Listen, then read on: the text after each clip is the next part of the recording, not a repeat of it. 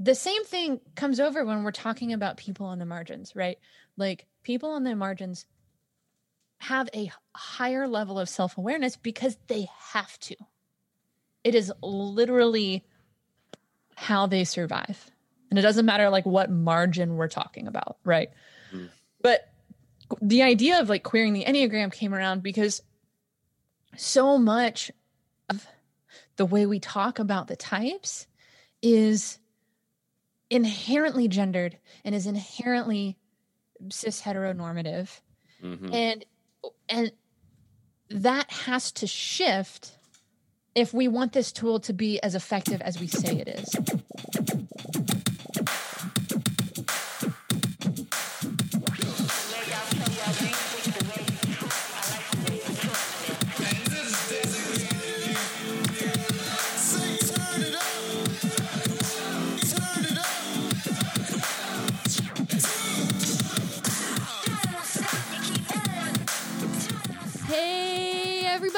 Welcome to No Small Thing, the podcast dedicated to helping you live a less certain and more curious life. I'm Mace. And I'm Scott. Welcome to episode 125, an Enneagram episode. Bam. Yes, y'all. It's here. Get excited. This, we dropped, we finished the record button we and we said, this might be the best ever. Oh, no, no diss to any past Enneagram interviews or anything like that, but like these two happen to be Enneagram folk who are out here teaching it, mm-hmm.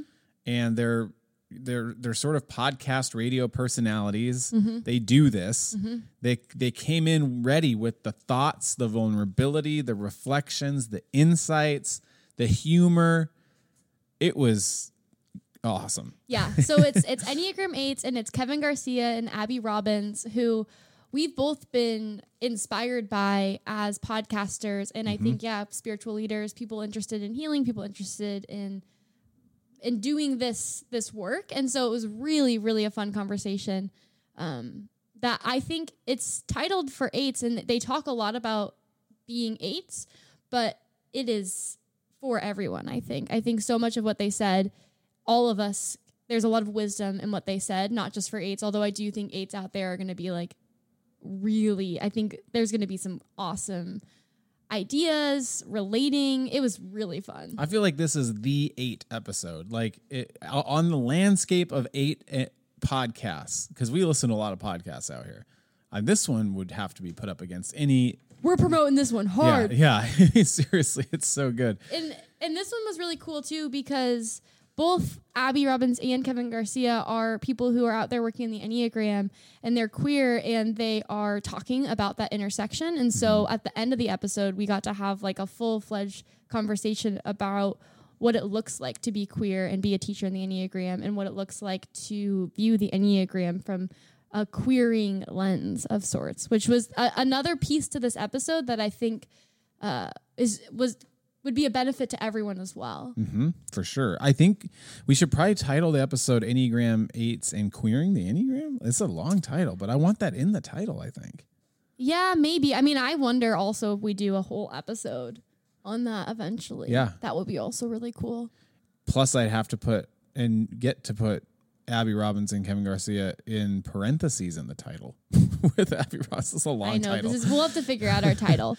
Um, but yeah, so this is going to be an interview. It's it's a, a hefty one because there was so much. Yeah. Like it was, we could have talked to them for what felt like hours, and it was really special to have the two of them. I mean, we tried to get out of the way. It was really easy to get out of the way and just let them share and mm. bounce off each other. Yeah. So if you're new to No Small Thing, we do an Enneagram episode every five episodes. Um, this is our second time doing eights in two and a half years. So that's mm-hmm. interesting. Mm-hmm. It's interesting how we feel like we're always talking about the Enneagram, but in the big picture, we've only talked about eights once. So mm-hmm. this is pretty cool. But I will say, I think sometimes I, I say to, to people approach these episodes, you know, they're just long, rambly conversations. Come in and out as you want. Listen to 20 minutes, no big deal. This one I would recommend, if possible, to listen to the whole thing mm-hmm. because mm-hmm. all of the content is worth your time. And I'm not saying that to pitch it to you. I mean, we get nothing for you listening to the whole thing, but uh, the quality of the content just never fizzles. Never ceased. It no. just stays at a very high quality. And so I would say maybe it, listen to the whole thing. You listen to it in waves, but definitely come back to it. Know know that it doesn't just like trail off and fizzle into just kind of winding down and nothing. It it just stays at a nice high quality. yeah, I think that's true. Um, yeah, I'm this pumped. Is, I'm this- pumped for you guys We're pumped for you to listen. We're we're just coming off of the app, the interview, so we're both just like that was so amazing. Yeah. So we hope that you enjoy it, and um, yeah, you can remain curious throughout it too. check Kevin Garcia, the Kevin Garcia out on Instagram. Find Abby. They they pitch At their stuff at the very end. yeah. Yeah, they pitch it at the end. So stick around so you can hear how to connect with them because they both do personal coaching, they both do workshops, they both have books. Like these are people that if you enjoyed what they're saying, like go check them out because this is just the, the tip of the iceberg for them them and their work. so good. We we love you guys for listening. We love Abby and Kevin, and we really are excited for you here to. Uh, we are really excited for you to hear this episode.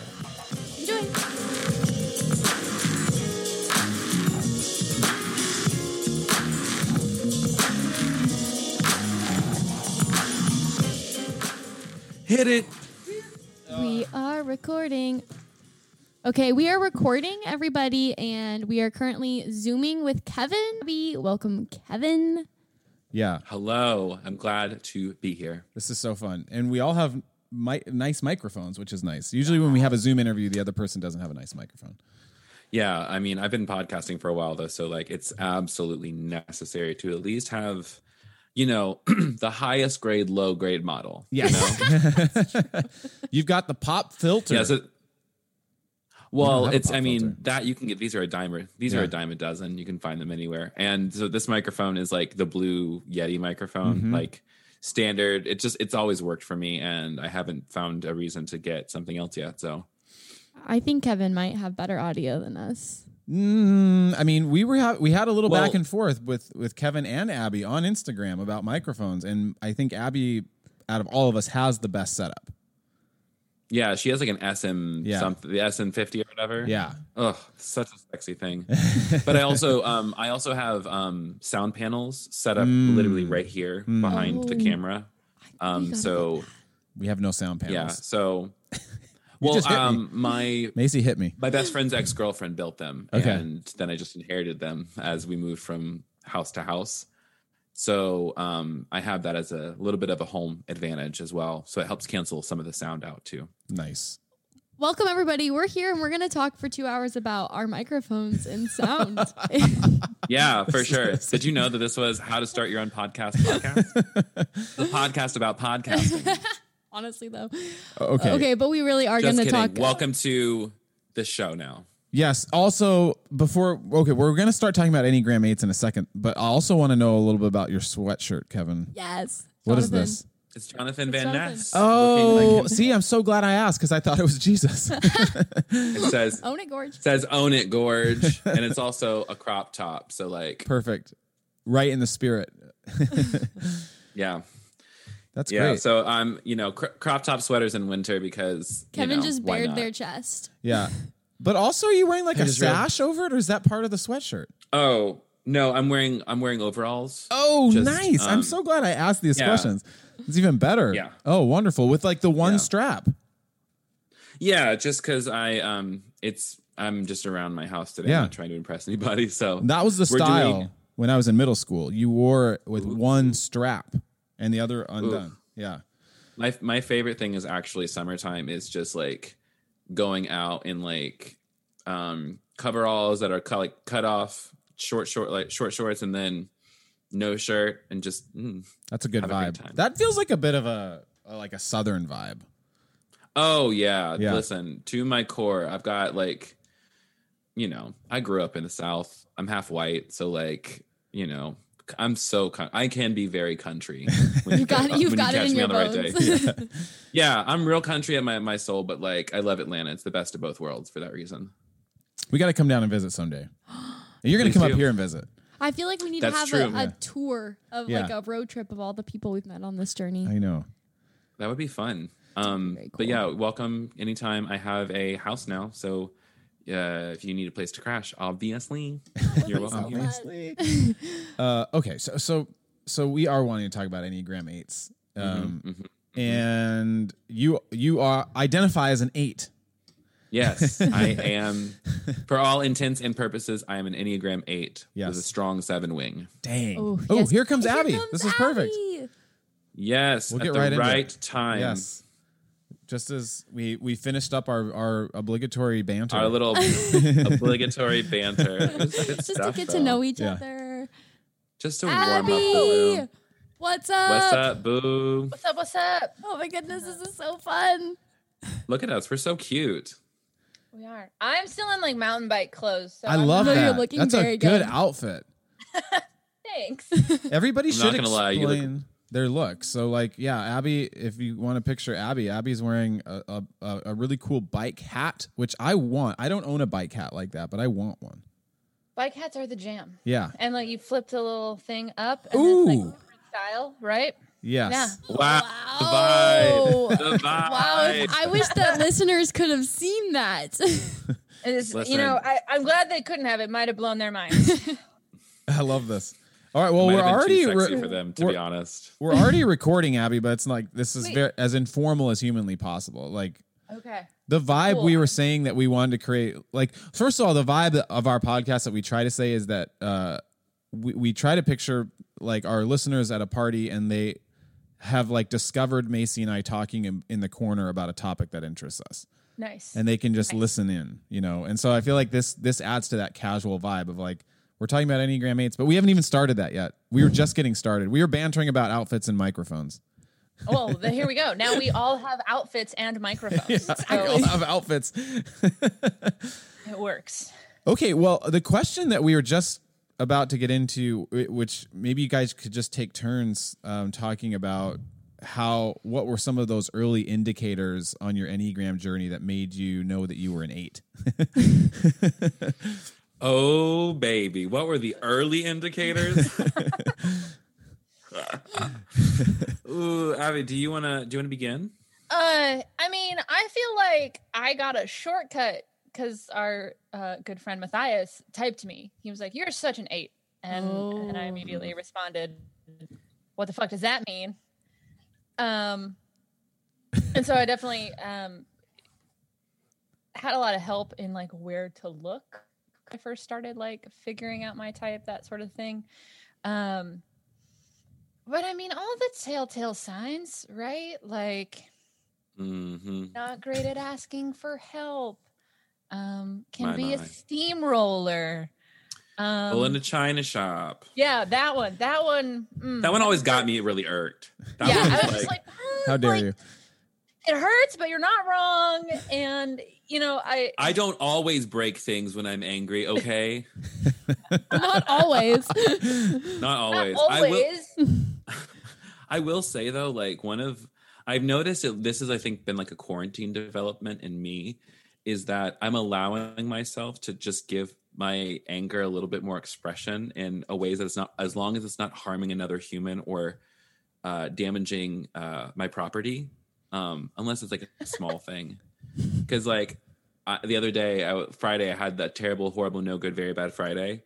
And as I'm in the car, I was just screaming obscenities at the top of my lungs and just letting it all come out and kind of on the verge of crying, but not being able to cry, but just to get it through my body. Mm, Yeah. mm. Um, because I think one of what was interesting for me was like I didn't same here, didn't know how to ask for help. And really I had a lot of suppressed anger um that impacted like my mental health for so long until I was able to realize, oh, I'm real fucking mad. and it's okay for me to be mad. You know? Yeah. And once I'm able to like get that out of me, it's just like I'm so much more chill and relaxed and having a great time. Mm. yeah. But also I thought I was a seven starting out Mm. because because like everyone looks at me and they think, "Oh my god, you're so fun," um, and I am, but I'm also it's like and I am a great time. I mean, like I I am I'm a delight to be around. I love myself, and I really do think it's it. I have like to have fun, um, but it's it's not my main motivation. It's more like um, rather like you know sevens avoid their pain by having fun with it. Um, eights avoid their sadness by being angry about it. So that's what I did instead. That's a Yeah. good clarification.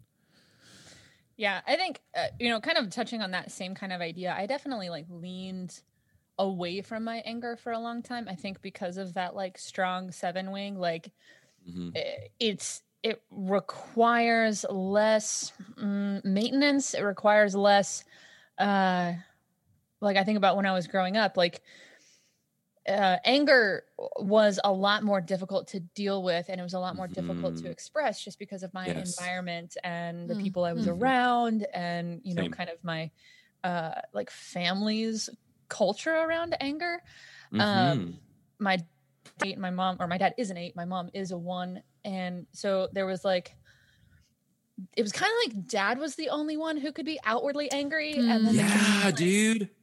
so like, oh shit.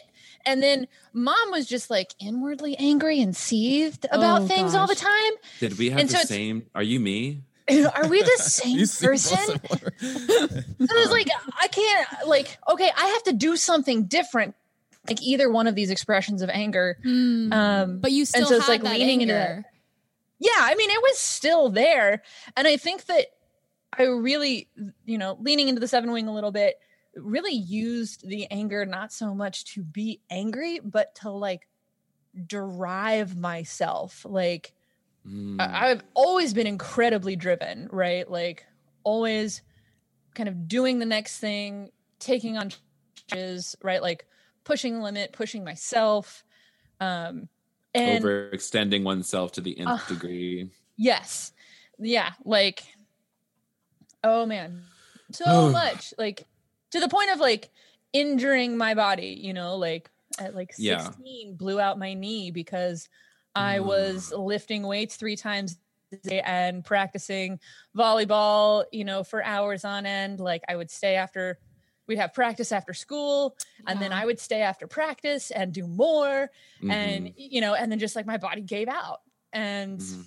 you know and that like is a very like early example of Mhm. how far i would push myself Mhm. just because like Mhm. i look back and i'm like i don't really have a clear reason why i did that sh- just like Yeah. oh i think i was just Was it proving it something? was an expression of anger in in a Hmm. really roundabout way yeah. Mm-hmm.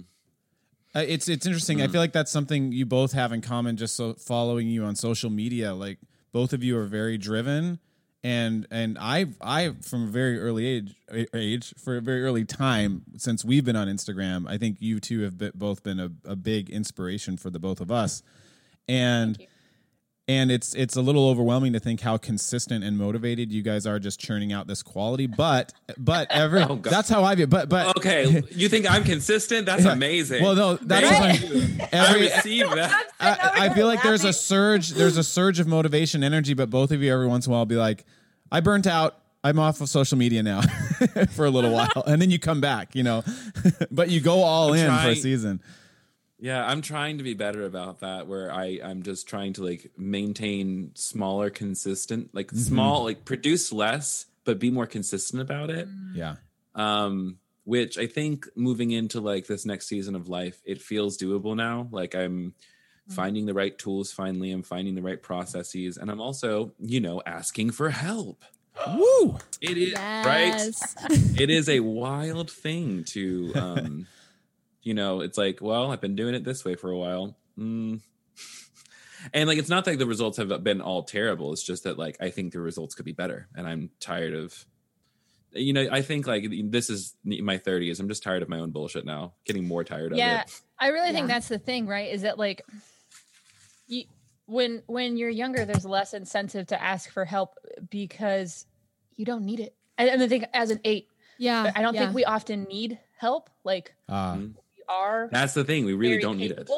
And like asking for help doesn't and this has been my experience like even now as I'm older, it's like asking for help doesn't actually improve the outcome of whatever it might be that I'm doing, but it does give it- it does two things that I found really valuable and one is like often it will give me more space mm-hmm. which I don't like admitting that I need, but I do. Mhm, mhm. And then it also creates a space um, to build better relationships, Mhm. right? Like being in that kind of relationship with people um, you know, asking for help is vulnerable. It is Mhm. an intimate thing to do. And I mean, whether that's like asking for help for your business or asking for help with a relationship or you know, Mhm, whatever it is, right? Like it is hard. I think it's hard for all the types for different reasons, but like Mhm. I think that's a big thing for eights. And it's like to value what I've come to value what asking for help has done for my Mm. relationships, probably more than anything. Like it doesn't Yeah. actually make the outward thing Hmm. any better or worse. Like that's not really where the the results are for me. It's actually in the relationships. hmm That's that's it. So one of my friends, Daniel, told me he's also um, an Enya eight, and something he said is that for he said Kevin, for folks like us, to be vulnerable is the willingness to be embarrassed in front of somebody else. Hmm. Hmm. And for some reason, we think asking for help is some kind of. I mean, like I think like culture programs us to like you have to do it all on your own Yeah. for some reason, excuse me. And so once you identify that false narrative and it's like so what am I really afraid of here? Like I'm af- what I'm really afraid of is someone I ask for help and then nobody shows up. I'm Hmm. afraid Yeah, of asking for that's help what it is. and- Hmm. Yeah, it's a it, for me like the word like I think Richard Rohr like saying like betrayal is like the Yeah. biggest fear Hmm. Huge. so resonates with me. is like the reason I don't want to ask for help is because I asked for help from people before and they said they would be there for me and they weren't. So fuck everyone. I'm not Yep. doing this again. Yep. I was having this conversation with somebody recently um, about like my relationship to my family, and I'm like, I understand. Like it's difficult right now, Yeah. and it's like I understand why people like cut their pe- cut their families out because this is terrible. Hmm. Hmm. I don't like these feelings of I'm getting rejected again, I'm being betrayed again. Is this worth it? And that's the question.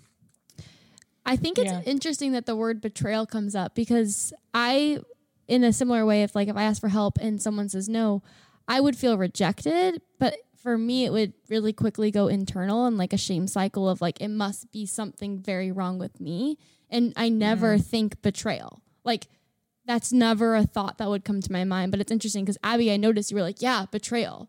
Yeah. Well, I think what's interesting, I mean, kind of to Kevin's point, like, I don't know that I've ever asked for help and someone outright told me no, but Mhm. I've had a lot of instances where people have told me yes and then not come through, hmm. right? Mhm. Which is like a totally different experience. And I think that there is something intrinsic about the eight. I think the assertive types in general, right? Like seven, eight, three, Yeah. they're asking for something they're really hard to say no to right? Like we carry a lot of energy and when we want something that energy just gets amplified. Mm. and so i think it's Mhm. really difficult for people to say no to us when they need to say no to us.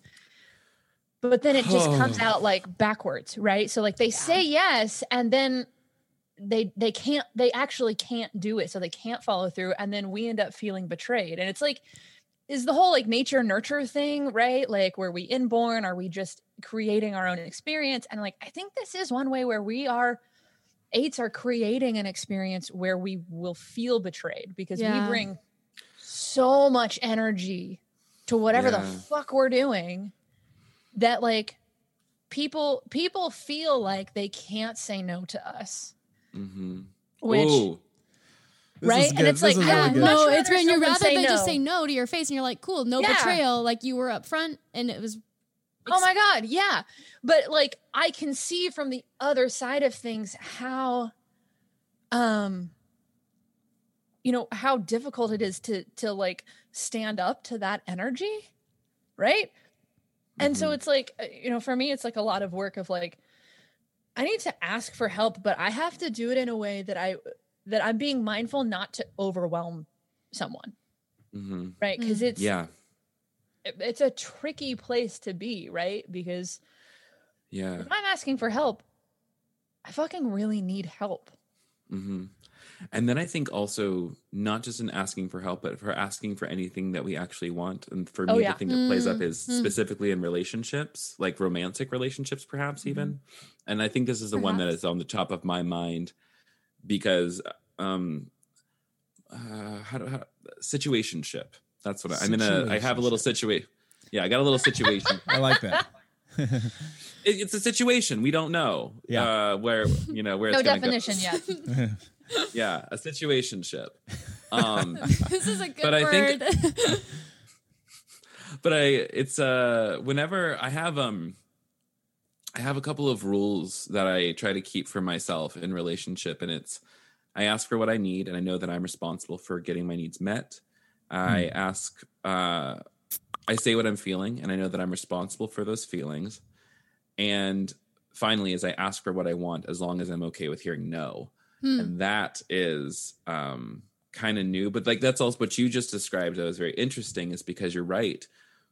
Uh who I am as a human and then on top of like being, you know, clocked as mostly cis male most of the time, uh, and being white passing, that brings a whole like add privilege on top of eight energy. My God, I am a f- I hit the genetic lottery in many ways. um, and so it's to like for me, I think not just about like the physical power, but like recognizing that I kind of I have to in my own I have to tell people that they can tell me no. It's almost like I Yeah. have Yeah. told people on multiple occasions, you don't have to do this. So you just Yeah. so you know, I, I, I'm going to ask you something, and if you don't want to do that, I'm not going to be broken up about it. I just need you to give me a real answer. Yeah. Um, and but also just like in relationships, it's just like I feel so deeply and very passionately, very quickly, and it's overwhelming for the other person, and they don't. Some sometimes they don't know how to say, "Hey, this is a little fast for me," or "Actually, I'm not feeling this as much as you're feeling it," or Yeah. you know, I was feeling it, but then I just, you know, The it just- I don't intensity. have feeling. Yeah, and that's something that eights like are super attracted to. So that's why me and I fall in love with fours. Apparently, I don't know why. It's so. Well, I do know why. I know exactly why. it's because they can teach me how to feel things. You know, Right. That's not fun though. Let me tell you. You're, ma- No. you're married to a four, right, Abby? Uh, We're engaged. You're Yeah, engaged, we're, yeah. I'm engaged to a four. okay. So, um, Eights and fours. Eights and fours. boy, howdy. Yeah, and no, also the I'm- guy I'm in a situationship is a four. So like, yeah. There it is. I think what's really interesting about that, like, you know, you're saying, like, I- I can ask for what I want as long as I'm okay with hearing no. And I, I Mm. hear this, like, it's always okay to ask, it's always okay to say no, kind of like the tenets of, mhm. um, like, low context communication, Hmm. right? Where it's like, we're going to be direct. We're going to like lay it out. You're not going to have to read into anything. Like, you don't need any extra context. yes, I never want to read into anything. I don't want any. In- low context communication.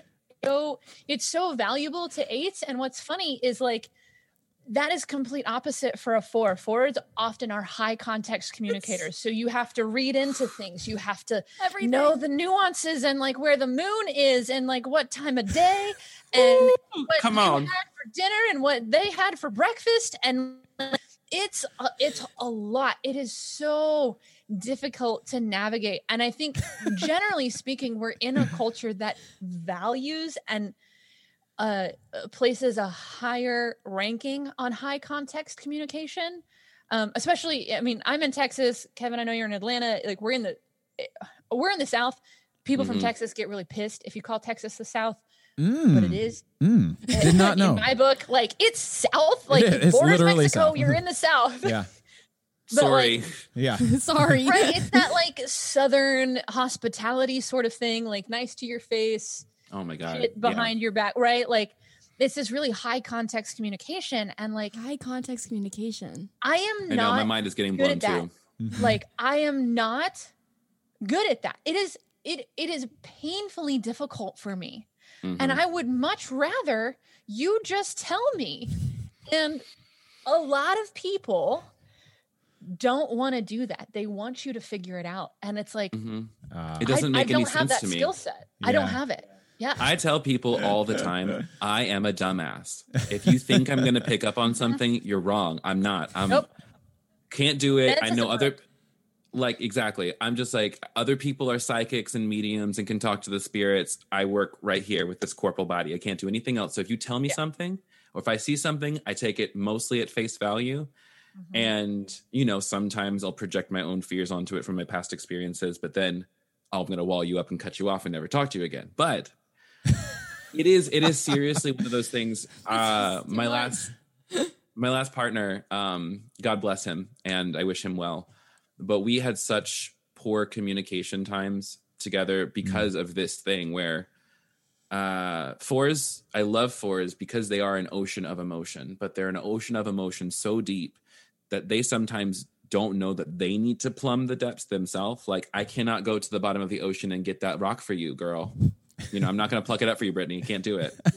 This is so good. that was 84 years ago. I, no not going down for you. Um he- oh that's like i'm not going down for you. That's the most eight scorpio thing i've ever said. Um but that's uh but with four is like um, i remember my partner would explain to me all of the things that he was feeling about a certain thing and i would sum it up in like two sentences. I've said so i'm hearing that point a point b point c. Is that correct? Yes. All right what do you want me to do what should we do about it? Well and it's just like wait you understand you get it you got it the first time? Like yeah because you explained it in no uncertain detail for hours. Um And- yeah, it's that and it's action item too. It's It- like it can- uh, four would just scratch their head and be like, "What- what- "We don't need to do anything. No, I it's just wanted to tell you about those emotions." Yeah, she didn't tell you at all. in Great detail. oh That's like such a huge trigger for an eight, right? Like, what do you mean there's nothing to do with it yeah, it's like everything has something to do, right? Like, there's always something to do about it.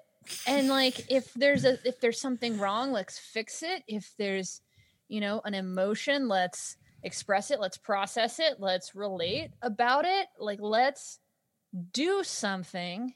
hmm Uh, like there i mean i remember like in meetings like it, i've worked for a lot of small businesses and a lot of interesting people run small businesses oh my gosh i know exactly where you're going and yes right it's like okay working with a visionary oh i want to die but it's like you know we have a meeting and like i'm like when like we cannot fucking leave this table until everyone has an action item or this meeting is wasted like Mhm. if there is not a to do at the end of this cacophony of your whatever then what is the fucking point like You it's not my job to our sit meeting. we, we need you guys as consultants for us.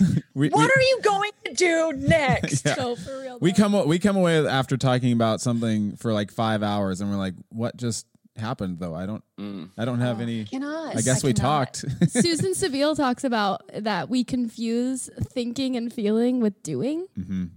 Withdrawn Yeah. types, fives and, and fours. I'm like called out. I've also deeply been called out because in my situationship, the exact thing has happened where this person's like, I literally don't know, and I'm not picking up signs, and I'm not reading into every situation, and I'm like, but I'm thinking through every little piece. Don't you see?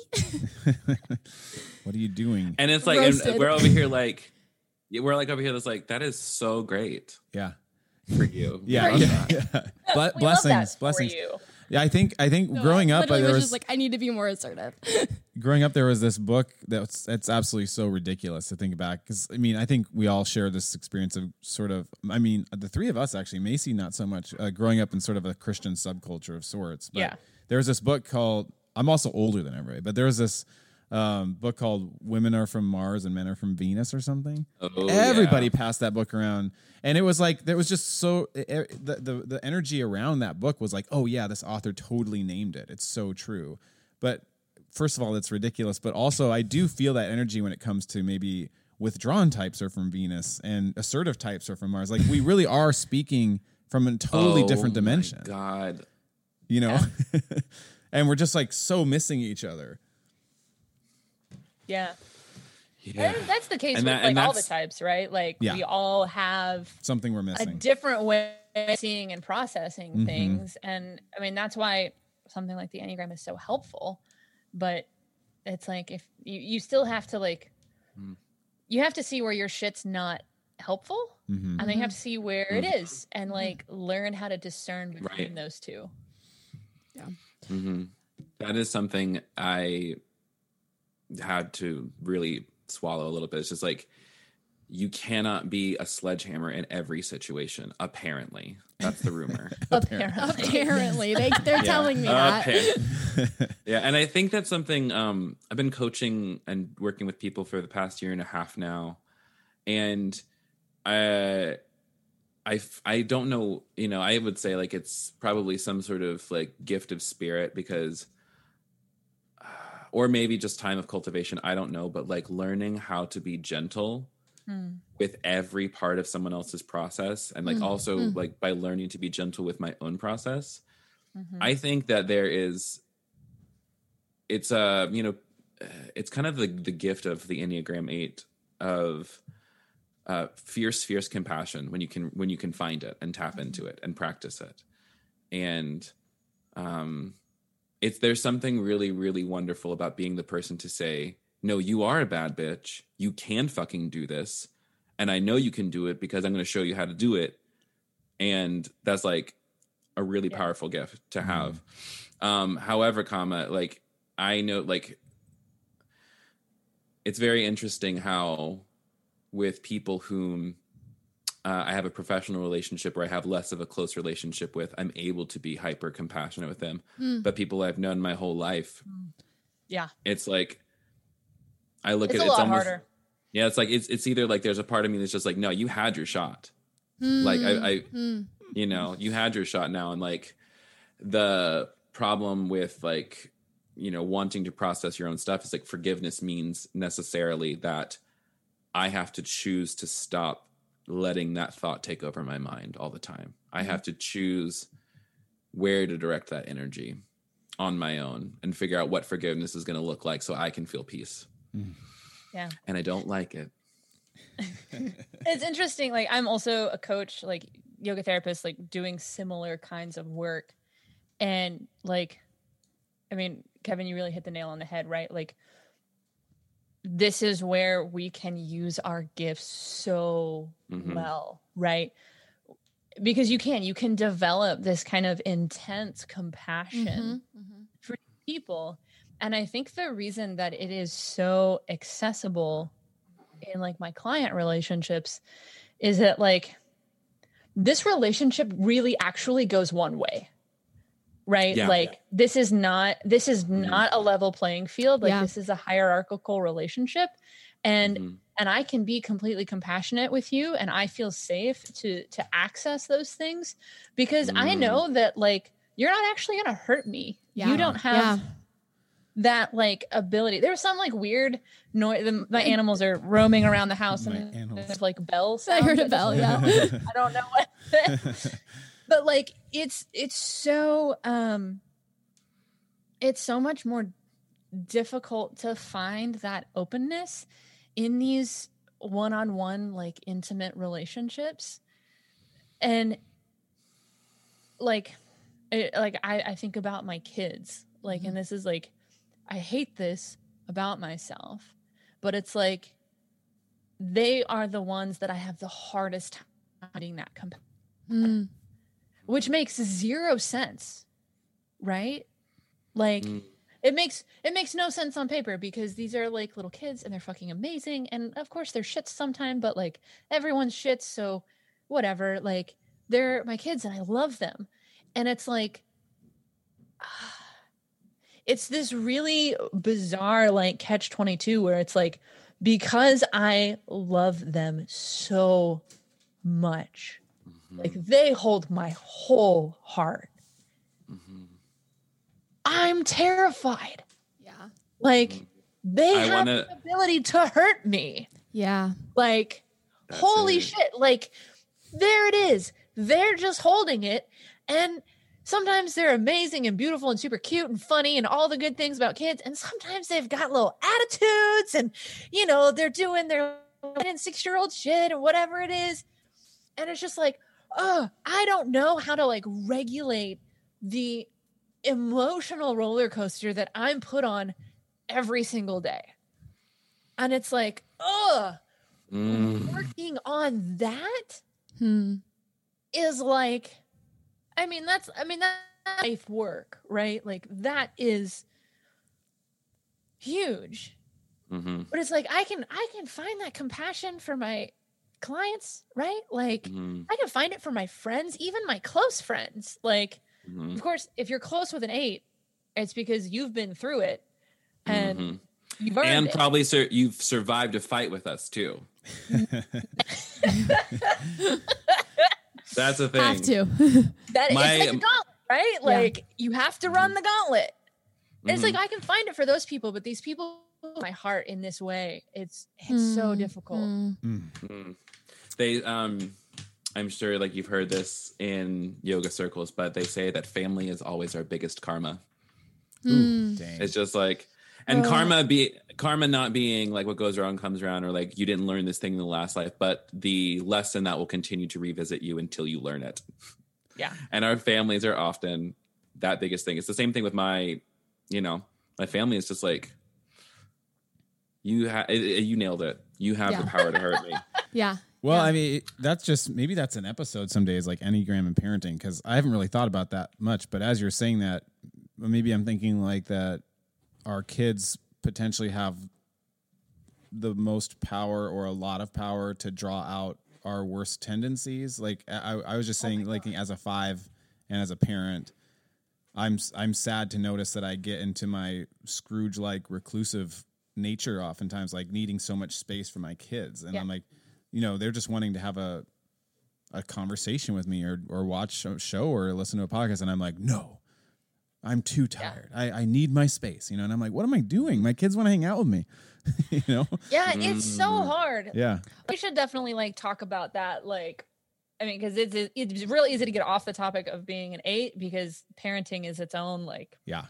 Oh my gosh, the Whoa. new podcast series. Parent. That's the floor. Parenting. Just- Nailed it, we have we had a, hey everyone, welcome to the spinoff show. right? Parenting, how we all suck.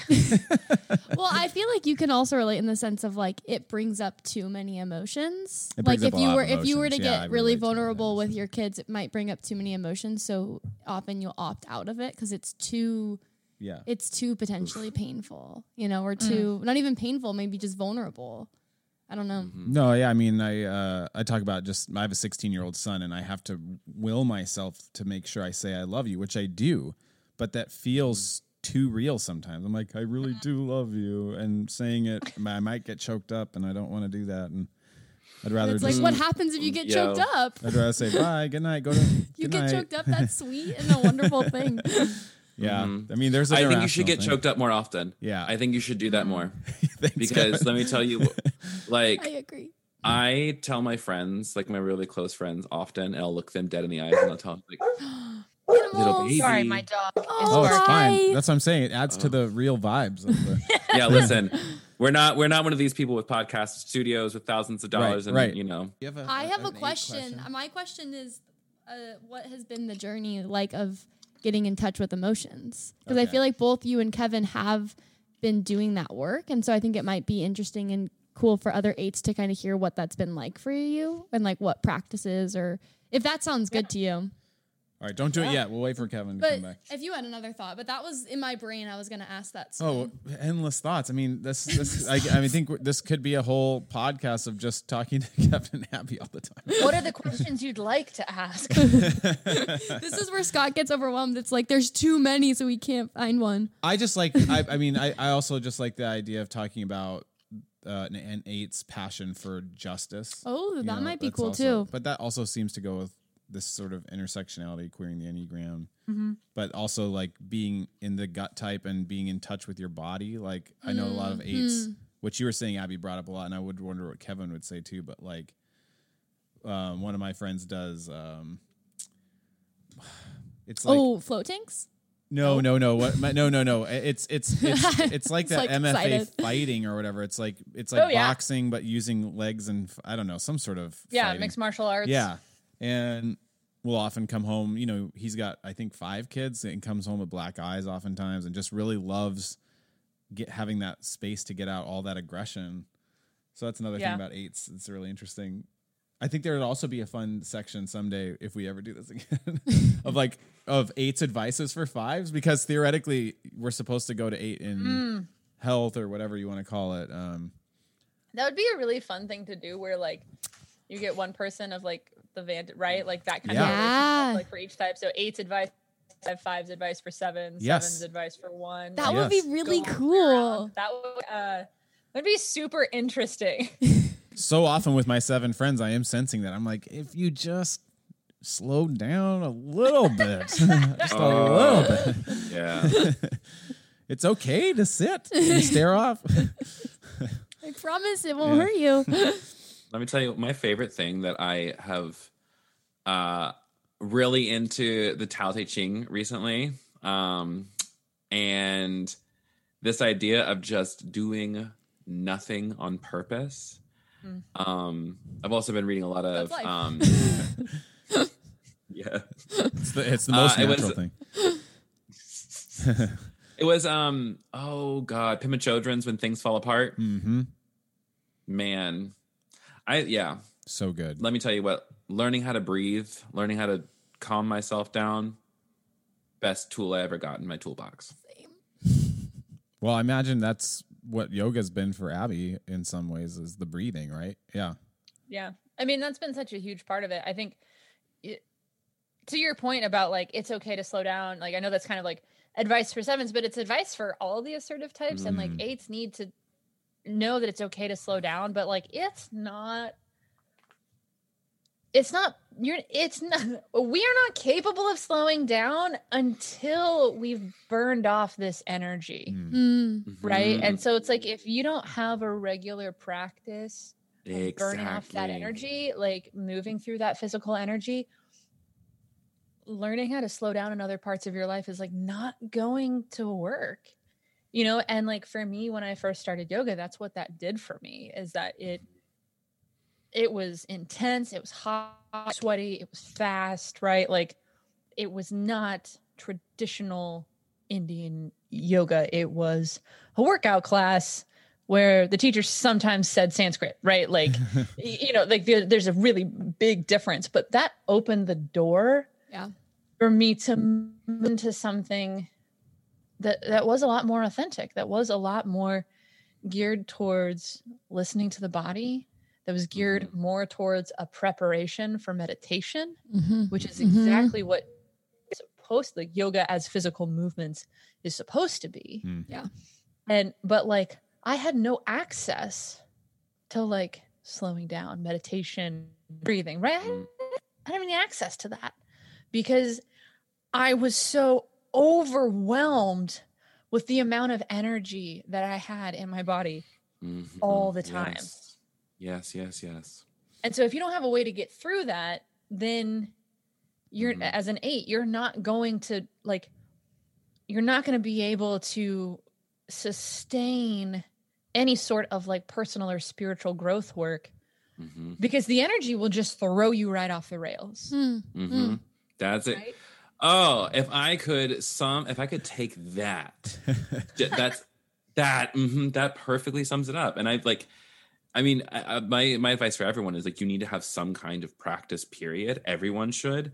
Eights is i mean like i'm i think i'm speaking biasly maybe but especially eights. The way that you talked about i had too much energy that just like wasn't going anywhere. And um i can't think of a better way to describe it than that but so like for me uh i started working out at the beginning of quarantine with my uh former roommate john and john is like he does jujitsu and he's Cool. jacked and like you know very very traditionally attractive cishet male so like he's like my straight guy best friend and he's so hot and it's great but also just like Just right. he builds tension. me up yeah he builds me up all the time and like we low like it's one of those things i'm just like we low key have a romantic bromance like like except for that like we do, like we do everything except for uh ro- like intimate sexual things Making out or something.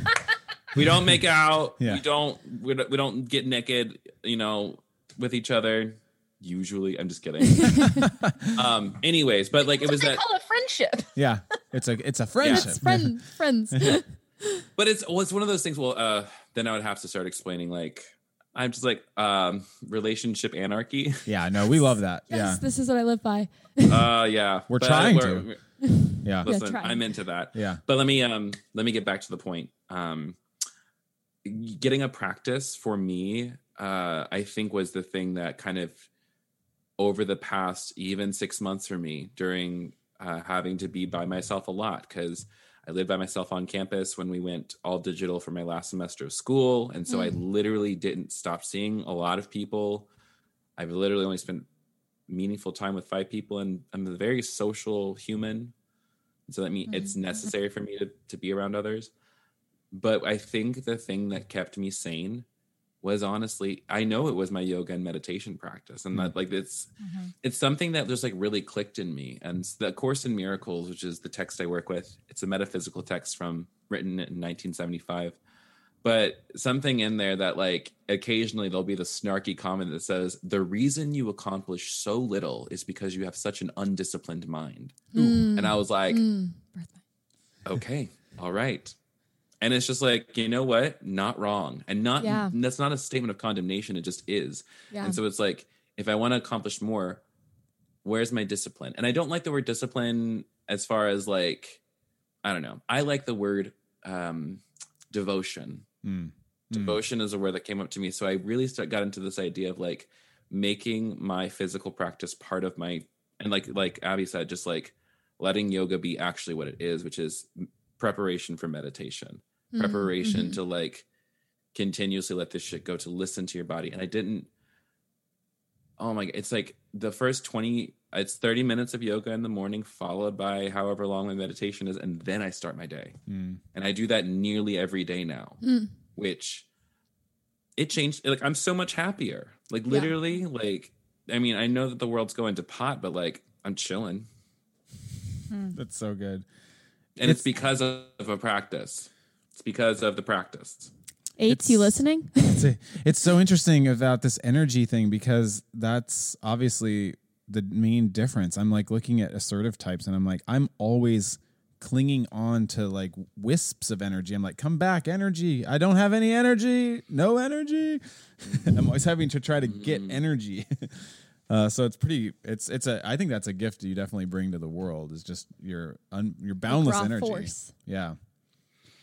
Yeah. And now I'm thinking, I'm just like, it's a gift? Yeah. Chiron is a gift. I'm kind of jealous. I mean, yeah, it's it's one of the again everything when it's balanced out is Yeah. the best thing about us, and Yeah. um, yeah, I, I think the other thing that yoga gave me was really like time to slow down and to like do something where like I don't have to think about all the other things. I just have to like focus on your breath. hmm And like when you really start to figure out what that means, Mhm. oh man. Huh. And also just like uh prayer and meditation. I think this is another thing too, especially like post evangelical, post Christian folks. I find with so many of my clients and people I talk to is there is just a lack of some kind of practice. Like and also like that's also because like there's lack of community, especially right now too. So it's double whammy for a lot of people. Yeah. So I think like the thing that's going to sustain us through this coming season because we don't have a vaccine right now. We're going to continue to like live in a weird, you know, digital world for at least another s- 9 months maybe. And I will I think the thing I've been recommending for everyone is like you got to figure out your practice. You got to figure out how you're going to be with yourself Mm. you got to learn to really love this and and i'm talking all of it every single part your frust the things that frustrate you about you the ways that you get frustrated with other people the way people get frustrated with you the way that like the pol- the politics in this country is just like fucking us all up like you can you can do it but you can like, you're gonna survive it most likely unless like you know you live on the margins and like you know your life is you know i don't need to go i don't need to tell y'all about that stuff.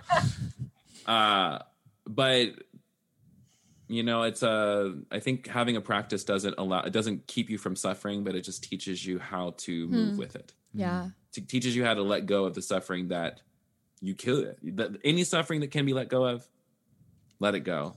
And that's what the practice does Um, dang, I feel like I feel like these are like little mini sermons, um, in the best way. I mean, that's a huge compliment. Or um, i take it i got a degree in it so Yeah, that's true. i hope i hope i'm doing good Um, I think we're going to wind this section down and we're going to go into queering the Enneagram. But do you want to end with your? It's a very four like question. I know. I, I realized it after the fact. Yeah. If there's, I mean, if we want to, um, I was just Bring thinking, it. Like, as you guys were talking in the beginning, especially you guys were talking about like the realization as you're coming into eightness of like almost your adversity to feelings or your lack of mm-hmm. exploration in that. And I feel like you guys are both folks who have been using the Enneagram for a while now. So I'd be curious, like, what practices have you guys brought in that have helped you get in touch with your emotions and maybe what the, mm-hmm. what has that been like like going into your emotions or exploring your emotions that have always kind of been there Mm. Yeah, I think for me, um, I've talked about this with, with a lot of different people that like when I first started this and like got, you know, I was in ta- taking some Enneagram classes, that sort of stuff. People were like, you should get a wheel. And I was like, what is that? And it just like, Yo, it's so literally getting just like learning more emotion words Yep. was so valuable right? I'm still not great at like naming what emotion i feel like in the moment. Um i was actually just talking to danielle my partner about this and i was just like when i'm feeling something like i'm to the place now where i i can recognize an emotion right? Like i can recognize when i'm in a feeling but i speak about it as physical sensation Mm. Mm. Mm. right so like i talk Yes, about yes, yes, yes, yes. it about where it is in my body Amazing. and how it feels in my body the texture the color the weight the right like all Mhm. of these things that's so cool you know my my vocabulary even though like my ability to sense my emotions has improved greatly since like putting attention on them my vocabulary is still very body based Mm. around it Hmm. and and for me like that for the most part that works right like i can i can get by quite a bit better with that knowledge now sometimes talking with danielle and being a four it's like i do i have to work a little bit harder find the emotion words because i'm talking to somebody who speaks in emotion words and like that's her language and if i want her to understand how i'm feeling i have to speak her language Hmm. and so you know moving into the heart right like being able to feel your emotions being able to allow them being able to right all of these things Mhm. like it it sucks Yep. pretty much all of the time Yep. It is not fun it's not enjoyable Mm-mm. and often doesn't even get me the actual results i want Hmm. like I mean, there's not a lot of and like I don't say this to scare eights away from the work, but like really kind of set the record straight about like what spiritual growth and spiritual development really feels like. mhm. Like you don't you don't sign up for this to get your jollies. Nope. Right? Like Mhm. this is not necessarily a feel good experience. Mhm. Sure, Not you the might have times where you feel enlightened, you might feel whatever, you know, Mhm. great. But the real work of it is unpleasant. Like working outside of your patterns is almost always painful. yeah But as you do it, you learn how to hold that experience Mhm. right? Like you have a corrective experience around whatever it is that Yes. right? And then the next time it comes around, it's less charged, Mhm. right? It's less painful. Mhm. And moving into your emotional sphere, like I don't buy into the, the whole idea that like anger is a secondary emotion. I think that's bullshit. Anger can just be anger.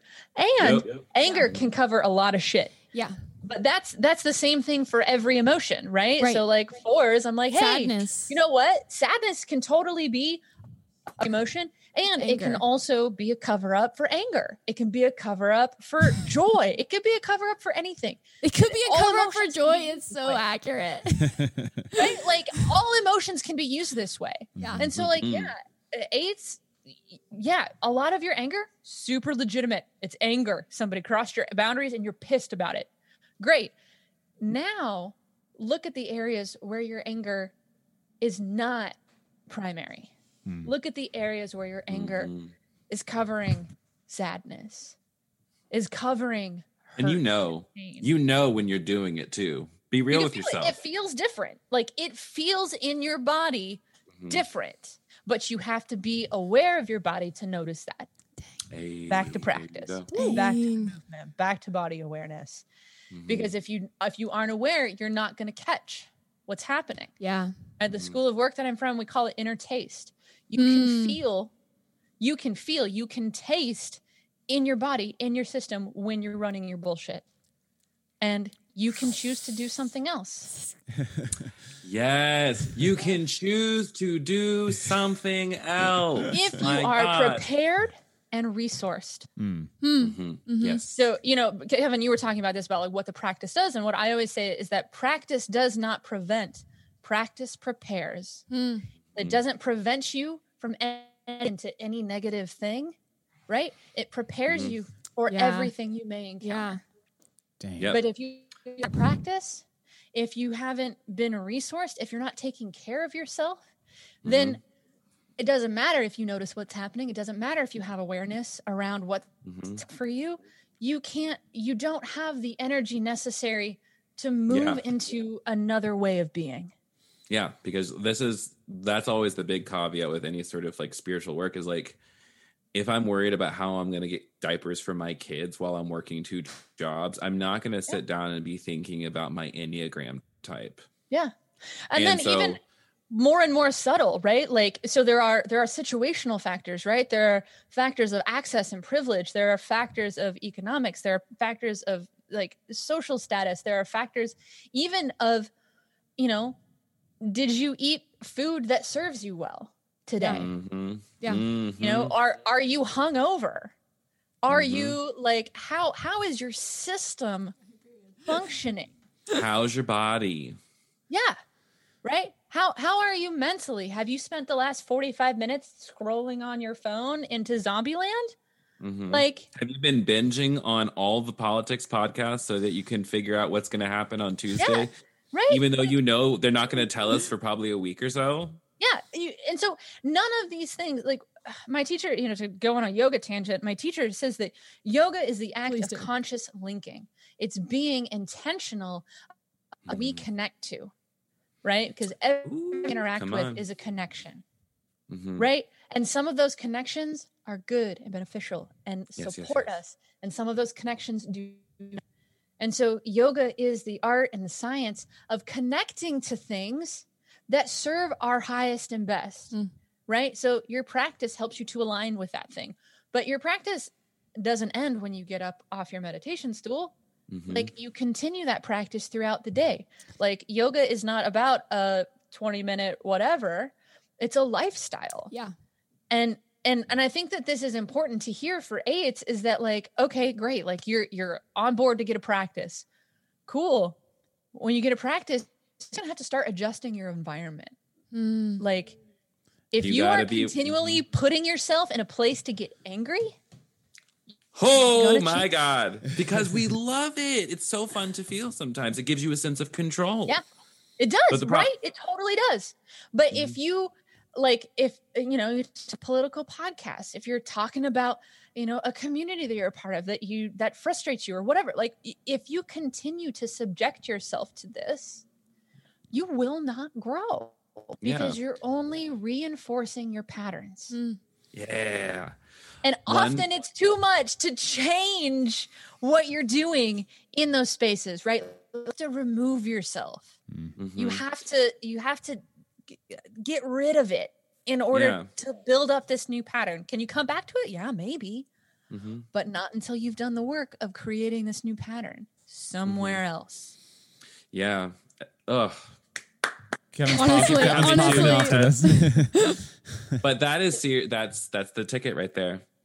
I that's the thing is just like we're not telling you like this is not a quick there is no quick fix o- obviously people and the enneagram is definitely not a quick fix like any spiritual path is going to tell you it's like oh my gosh so i'm gonna like be like gay and whitney houston right now well, i'm not gonna be whitney houston but i'm bringing her up Yeah. so um, I got into running over the summer, and I, I'm still running. Who knew? Good for Like, you.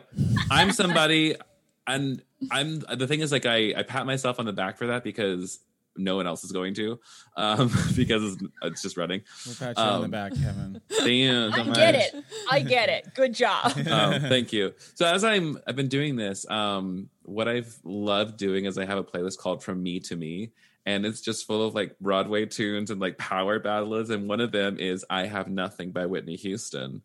And I think about like, what if my body was singing this song to me? Mm.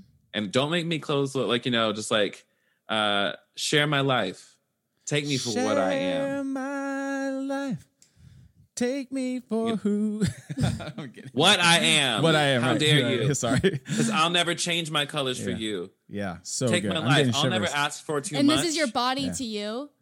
to, to me. I won't ask for too much. Just all that you are and Dang, everything that that's you do. profound. Oh. And then the body's like, I don't need to look any anywhere else. Mhm. You know, stay, Kevin, stay in my arms. I have nothing if I don't have you. Woo! Woo! And what if you know what? Take it another level. What a spirit was singing that to you Yeah. in, from inside of your body?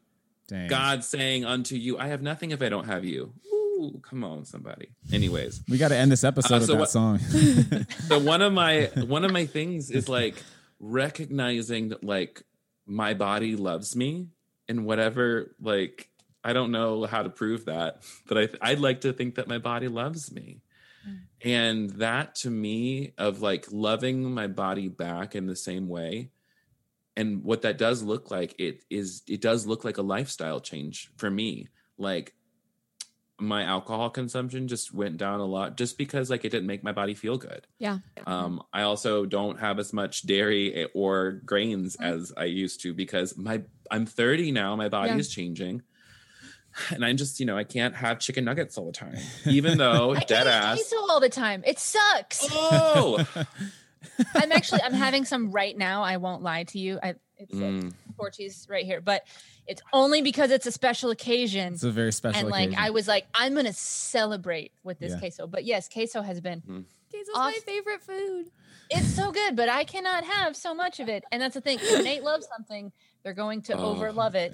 And I Lust? oh yeah. to like issues with my heart. So I've overloved it to issues. with my- and I mean that That's in the most physical way, right? Like Yeah. oh, Like and literal that's it. issues. That's the thing. Hey, it's just like you gotta like this whole like it's in the body thing. It's all around. It's everything, and that's like the same thing. Like um, to pay attention to is like you know they say like our our sin is lust or whatever, right? And that's Mhm. not like always sexual, but it's Mm. like in this thing of like we uh, tend to lean towards excess Yeah. um, as a means of, uh, I think, at least I'll speak from my perspective, I would reach for excess because I just didn't think I was going to be taken care of, or I. Uh, I also grew up like um, in a household where the thing that was always said about money is we don't have any.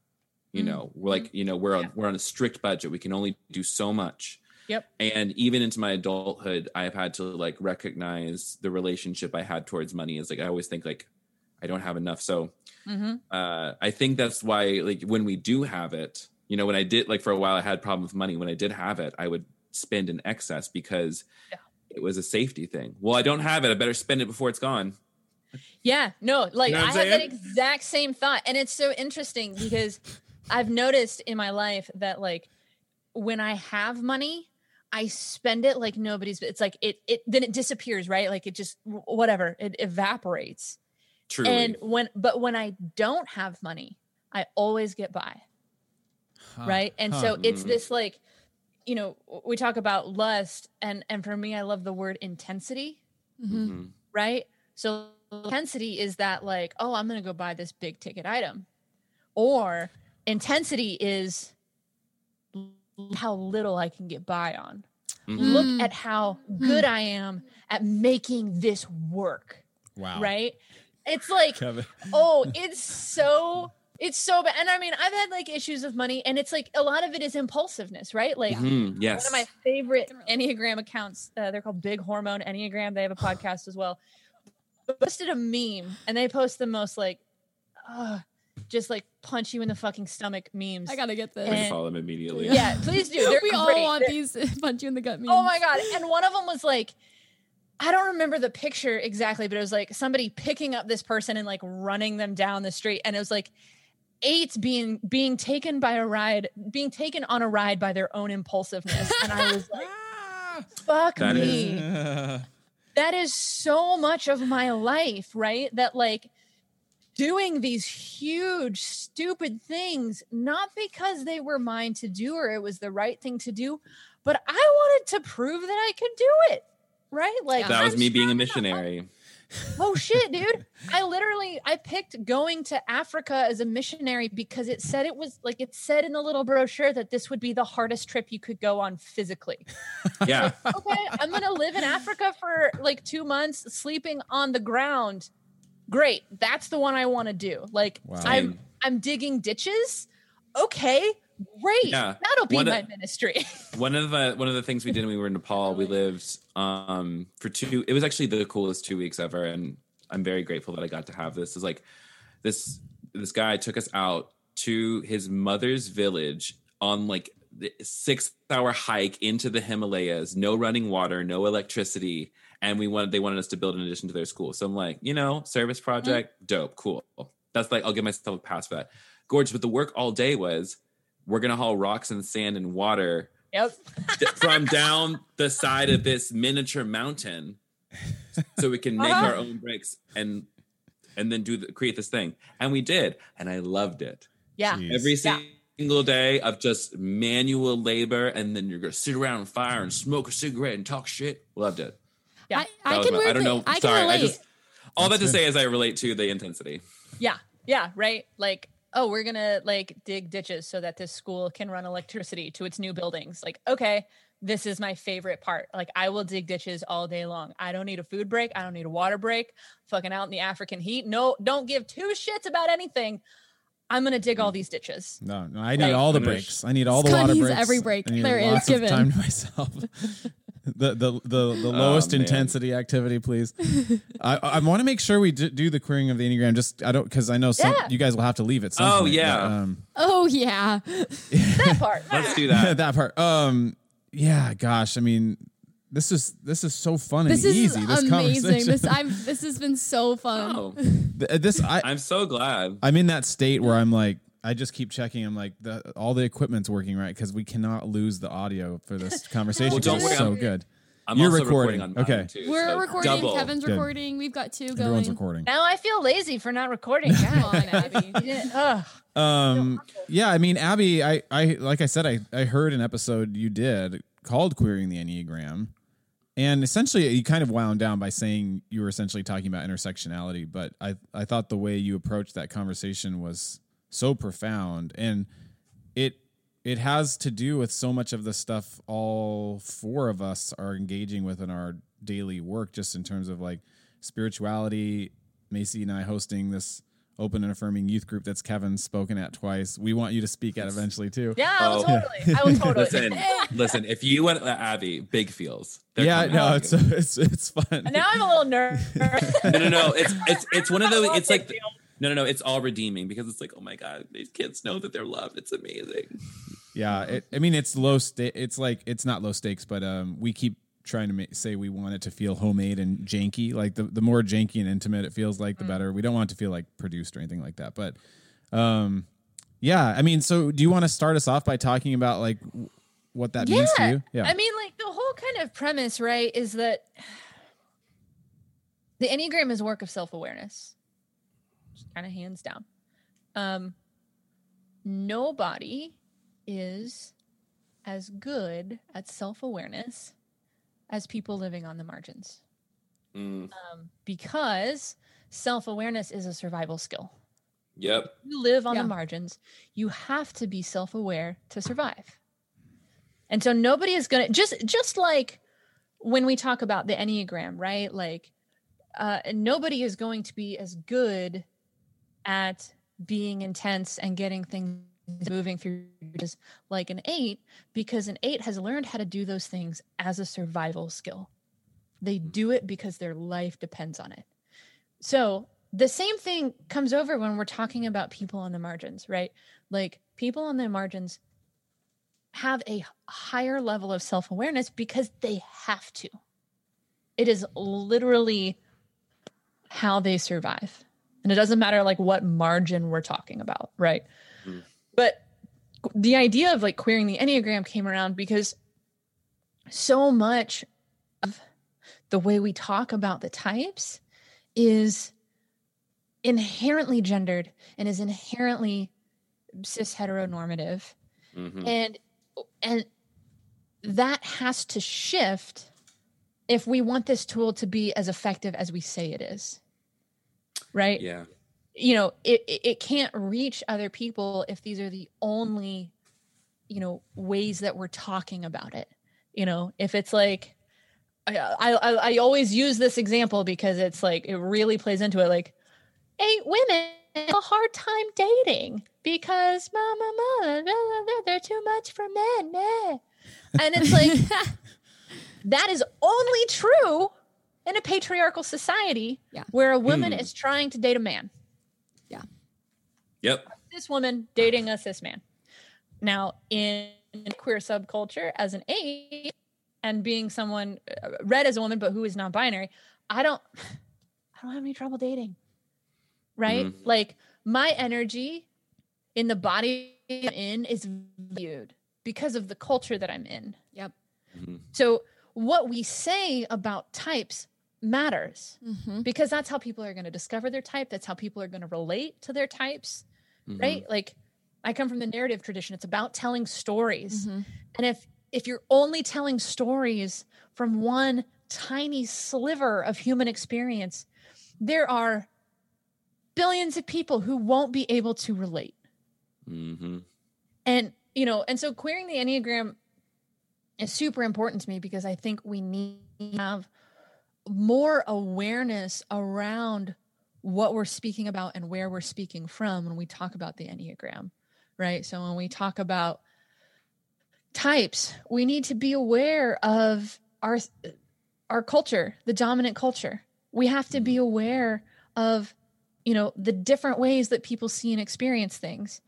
And uh, for me i think we need to have more trans teachers we need to have more queer teachers we need to have more people who live outside of this very restrictive dominant culture talking and sharing about these issues Mhm. and you know being a queer person this is like my lane Mm-hmm. i'm also super super supportive of like the enneagram and color folks the people who are teaching from perspectives outside of whiteness Yeah. Mhm. which is deeply important um you know as well as enneagram and neurodivergence Mhm. enneagram Mhm. and uh, disability Mhm. like all of these things play into it like how can we talk about physical energy uh, and the way that people operate physically if we're not aware and we're not being mindful of of people who have different physical disabilities Mhm. right like so it's like all of these things are super important and like you said like the the conversation wraps up at intersectionality but it like it starts at intersectionality and it's like queering the enneagram is my lane Yeah. and i mean and it's it's y'all's lane like this is the Mhm. lane that we're in because this is this is the life that we lead right Mhm. um you know and then like this intersectionality we have to be able to support from all the different intersecting lanes Mhm. but it's like if we're talking about something that talks about human experience we need to take into account all of human experience Practical theology, baby. That's it.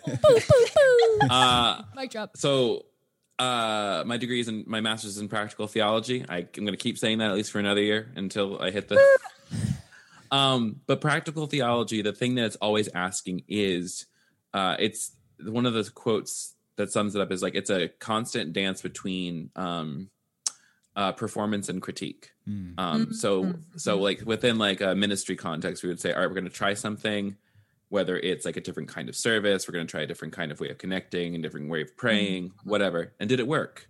Did like you know, Mm-hmm. Yeah. what did What it feel fruits? like? Mhm. What are the fruits of your practice, Brenda? Mm. Um, sorry. Um, what was it just saying? My ADD kicked in. You're talking And- about performance and critique.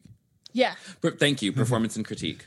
Um, and that I think is what uh, you're kind of talking about there is like um, within Enneagram conversations is A, we need to ask who's not here? Mm-hmm. Um, who have I not heard from? Um, and then just, you know, like we're doing with everything else, intentionally from the get go, uh, center the center the voices that fight to be heard elsewhere. That's what Micky says. Micky ScottBey Jones says in Yeah. the invitation to Brave Space. Also, Brave Space, I have talked to so many different groups recently, and that's that's the litany that so many people have started their groups with. And I'm like, damn, Micky, Mm. did you know? Micky, if you're listening you to know? this, did you know? also, Anybody else if hear you- that song? Micky, did you know that your poetry contains? Yeah, sorry for triggering everyone. Um, It's like my favorite Christmas song. but yeah, Uh, oh my listen, just listen. The Mary J. Blige version, though, if I'm being honest, Ooh. that that one Good. slaps. Anyways, um, it, I think when within all of these conversation, it's like, and this is also something that I think is interesting too. Let me not go that way. Centering voices. Sorry, yeah, I, I'm doing this thing of like not going on too many tangents. Centering voices that fought to be heard elsewhere within Enneagram spaces is going to be the thing that's going to, like you said, make it a tool that's as effective as we claim it could be yeah. and then allow i think also like within it like allowing uh you know being someone who's very woo woo i'm i know like i know myself as an enneagram 8 very well and how i move i couldn't tell you i'm not an enneagram expert at all. I'm more of an astrology nerd. So like i love seeing the intersections of astrology and enneagram because at the end of the day it's all systems of like you said self-knowledge. Yeah. and um that's where i uh i love seeing that. Because like for me it's like practical theology also wants to blow off the sides of what we say theology is including and like trying to mm. include our experience as part of a holy text if you will and so Yeah. like you said like bring your because it's like you know it's when someone try to like you know throw a Bible verse at us. Like if you just believe that God will bless you, I'm just like that doesn't work on everybody because of everything that you mm. named, because of mm. context, because of privilege, because or lack thereof. Mm-hmm. Um, yeah, I think you really you summed it up quite nicely. I must say. Um, and I think what's the best part, like, when we're talking about like, right? Because like uh, being on the outskirts, right? Like being a non-binary, queer, enneagram Mhm. teacher, like you have to convince a. Well, and I'm also young, which definitely puts me at, uh, at Yeah. a disadvantage. In young and clocked as a woman. Yeah, Yeah. right like definitely Yeah. puts me at a disadvantage in the enneagram community like especially because that is a it, it- they're a bunch of crusty old white people like Yeah. okay a lot of gatekeepers. A lot of gatekeepers. yeah and a lot of gatekeepers and like and i'm gonna say like there are a lot of people in that community who are really wonderful that just like being wonderful just don't necessarily understand mm-hmm. right so it's like mm-hmm. Yeah. being kind of the salesperson for this idea you have to it's like you have to sell it to them like what's the benefit for them of doing this work of deconstructing how they see the world and the privilege and blah blah blah blah Yeah. right Yeah. and it's like when when we can understand how the enneagram interacts with these people who live outside of how it's traditionally been taught then we Mhm. learn more about this tool and when we learn more about Ooh. this tool we all We all benefit. benefit. We all have the ability to go deeper. Right. And like circling back to like self awareness as a survival skill, like, Mhm. okay, using self awareness to get by. Okay. When you get the opportunity to turn self-awareness from a survival skill into like Flourishing. a skill for, for self development. yeah and for self-development it, you skyrocket right? Like that's why you see this like younger generation like i'm not the only one involved teaching the enneagram from these queer spaces. You see a depth of knowledge and experience because we can go there. We know how to go there. We know how we know how to hold difficult parts of ourselves right? Like we know how to discover the truth about ourselves that we don't really like.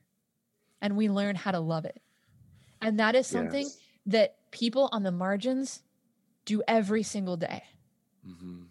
and so bringing that skill and that experience into the city means thriving for everyone Yes. Come through. Hmm. and that's that's why this is so important like it's not just a you know like i'm not trying to convince you know the the enneagram leaders in their ivory tower to to take pity on us young queer folk you know trying to teach the enneagram i don't know like by doing this we all benefit and we all have the tools because of what Mhm. we've learned in the enneagram the Mhm. way that we read our patterns and learn how to pause and stop and shift and change all of that can also be applied to how we've been enculturated by the patriarchy by capitalism by white supremacy by ableism by fat phobia right like all of these things Mhm. we can read these deeply unconscious patterns and shift and change them because we've already practiced with our types Yeah. and this is where this is where the world changes Yeah. right this is where the enneagram gets fucking real Mhm. because if your personal spiritual development doesn't lead to the spiritual and personal development of the world My it mind. doesn't fucking matter Yep. Ding, End ding, ding. Now it's my time to give my sermon yes. Oh, It's like uh Abby's like anointed, you know. It's like it's classic. shut- no, no, no, no. Um, oh, Can whew, I- now that's triggering yeah. so- sorry. Um, sorry for everyone for who get triggered by fake tongue noises. Yeah. Um, oh man um, I yes, yes, yes, yes, yes, yes. I want there's a, the thing I want to add is Course in Miracles has a lovely that my favorite statement in it is um you don't have to believe anything that is untrue unless you choose to do so for Mm. all of those things can be undone in a moment for it's merely just a change of mind Dang. Whoa. and it's like Course seriously it's just like all all that can be undone in a moment because it's just Yeah. a thought Mm-hmm. and it's those things like we think that it's so hard to do all these things, but I would say it's not very difficult. It's different. And that's something that I want to push with people, uh, especially is like, do the hard. I'm like, it's not, it's, it's actually not hard work. It's the, it's the work of, like you said, pausing, listening, reevaluating, and then moving on. Mhm. Mhm. And, you know, it's like, uh, being an ally is only hard because of what you'll lose. But the thing about it is is that uh, what you gain is actual clarity actual authenticity actual connection. And like you said this is where the enneagram gets really real is like we have to like yeah it, it really is like the last thing. I oh the thing um i believe about any practice in the world is that if the end like the goal should be peace. The goal of any spiritual practice should at the end of the day be peace. Inner knowledge sure. The knowledge of the cosmos esoteric knowledge whatever sure. But if it's not making your lived experience any better Mm. what are you doing with it and then you have to realize i feel like other people don't realize that their healing is wrapped up in the healing of the collective as well Yeah. Mhm. like Yeah. i'm not going to be free free as a queer person while trans women of color are still getting shot Mhm. i'm not going to be free as a queer person uh, if my black friends still are getting shot by police and nothing is being done about it Mhm. or like you know voter suppression in georgia is fucking phenomenal in the worst way Wow. you know like Same thing There here in are- Texas. Woohoo! Wow. oh oh Mm. and so it's one of those things where you said it's it's really like I want to under like when I understand that my mind when my mind is healed, all minds can be healed. But also like it's my it's the goal of my practice to remove the blocks to love's remove the blocks to the awareness of love's presence. And if the block to love to the awareness of love's presence happens to be the fact that you can't eat or you're not eating or you don't have a place to live, then it is my duty Yeah. as a human in my spiritual path to remove that block, aka get you something to eat, aka hook you up with a resource, like Yeah. you know, put some bones on it because you know what that person does not need. They do not need me to enneagram type them in that moment. Yeah, right. You know, it's like, and uh, you know, not to be too Christian, but you know, Jesus was always meeting the physical needs Yeah. first. He said, "Do you Yeah. want to get up and walk?" Because that's his problem. His problem is not that he's not connected to God. His problem is he can't fucking walk. Right, right. You know, and so it's like deal with the physical, deal with the here, deal with the now, and that's the same thing with our own shit. Mm. Is we want to jump into enneagram deep waters all of a sudden without realizing you can't do the deep waters until you Yep. learn how to tread water. You can't until you learn how to hold your breath and do the work and learn the technique Mhm. a little bit. And then also recognizing that like your endurance with any practice will grow with time. Yeah. Mm. So like maybe like my, you know, my peace endurance only lasts for the morning until like something pisses me off. But over time, Yeah. over time Yeah. as I exercise my practice, again coming around again, and recognizing that like my practice not is not just to benefit me. My practice is is to benefit the world because when I feel good, when I am centered and I can show up to the protest, show up to to the polling place to volunteer, show up um, in the days to come when we're going to have to protest the coup that might happen. I don't know. I don't want to speak that to existence, but anything's possible in this crazy life. Um, when I feel good, when I'm at peace, I can do so much more than I did before. And I can also give myself to everybody else a lot more. And that's another like that it has to move beyond like you got to find yourself in uh, like you have to got to start finding yourself in other people again. Like you got to go from like evangelicalism told me it's all about all these other people. Give yourself, sacrifice yourself for the greater good. And so I think what's coming around is just like, yes, we've had this swing towards self development and understanding the self. And then again, you could understand yourself, but not know how that self interacts with other people. And that is actually the work. Jeez. How am I going to live with other people? Because unless I decide to become a hermit, Huh, that's an you know, and even, I mean, yeah, that's a total option. And if you want that, like, deuces mooses, like, uh, I, I would want to probably be your neighbor, and, but not talk to you. It's Um, interesting. it's like this kind of idea, right? Of like you, you know, it's the same thing with like practical theology. It's like you're living it out, and like the Mhm. entire school of work that the Enneagram comes from hmm demands that we are householders, Mm. meaning Mm. we're not we're not hyper first of all we're not hyper focusing on just intellectual knowledge we're not Right, hyper right. focusing on just emotional Mhm. experience Mm, we're yes, not yes, yes, yes, hyper focusing on physical, Physical. ability we're integrating all of those but then we're also showing up to the world and Mhm. like Mm-hmm. The the world brings us our work at all times and we have to like we have to be present to the world not excluded from it for this work to really take hold Hmm. right Hmm. like the Yeah. enneagram doesn't serve one if you have isolated yourself and isolated it in the way that you learn it and teach it and Yeah. practice it it has to be fully integrated into every aspect of your life which means when you go outside who are you relating to how are you voting how are like right it's it's it's integral it's every single aspect.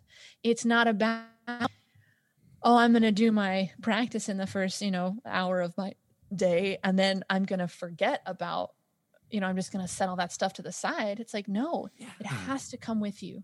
It has to yeah.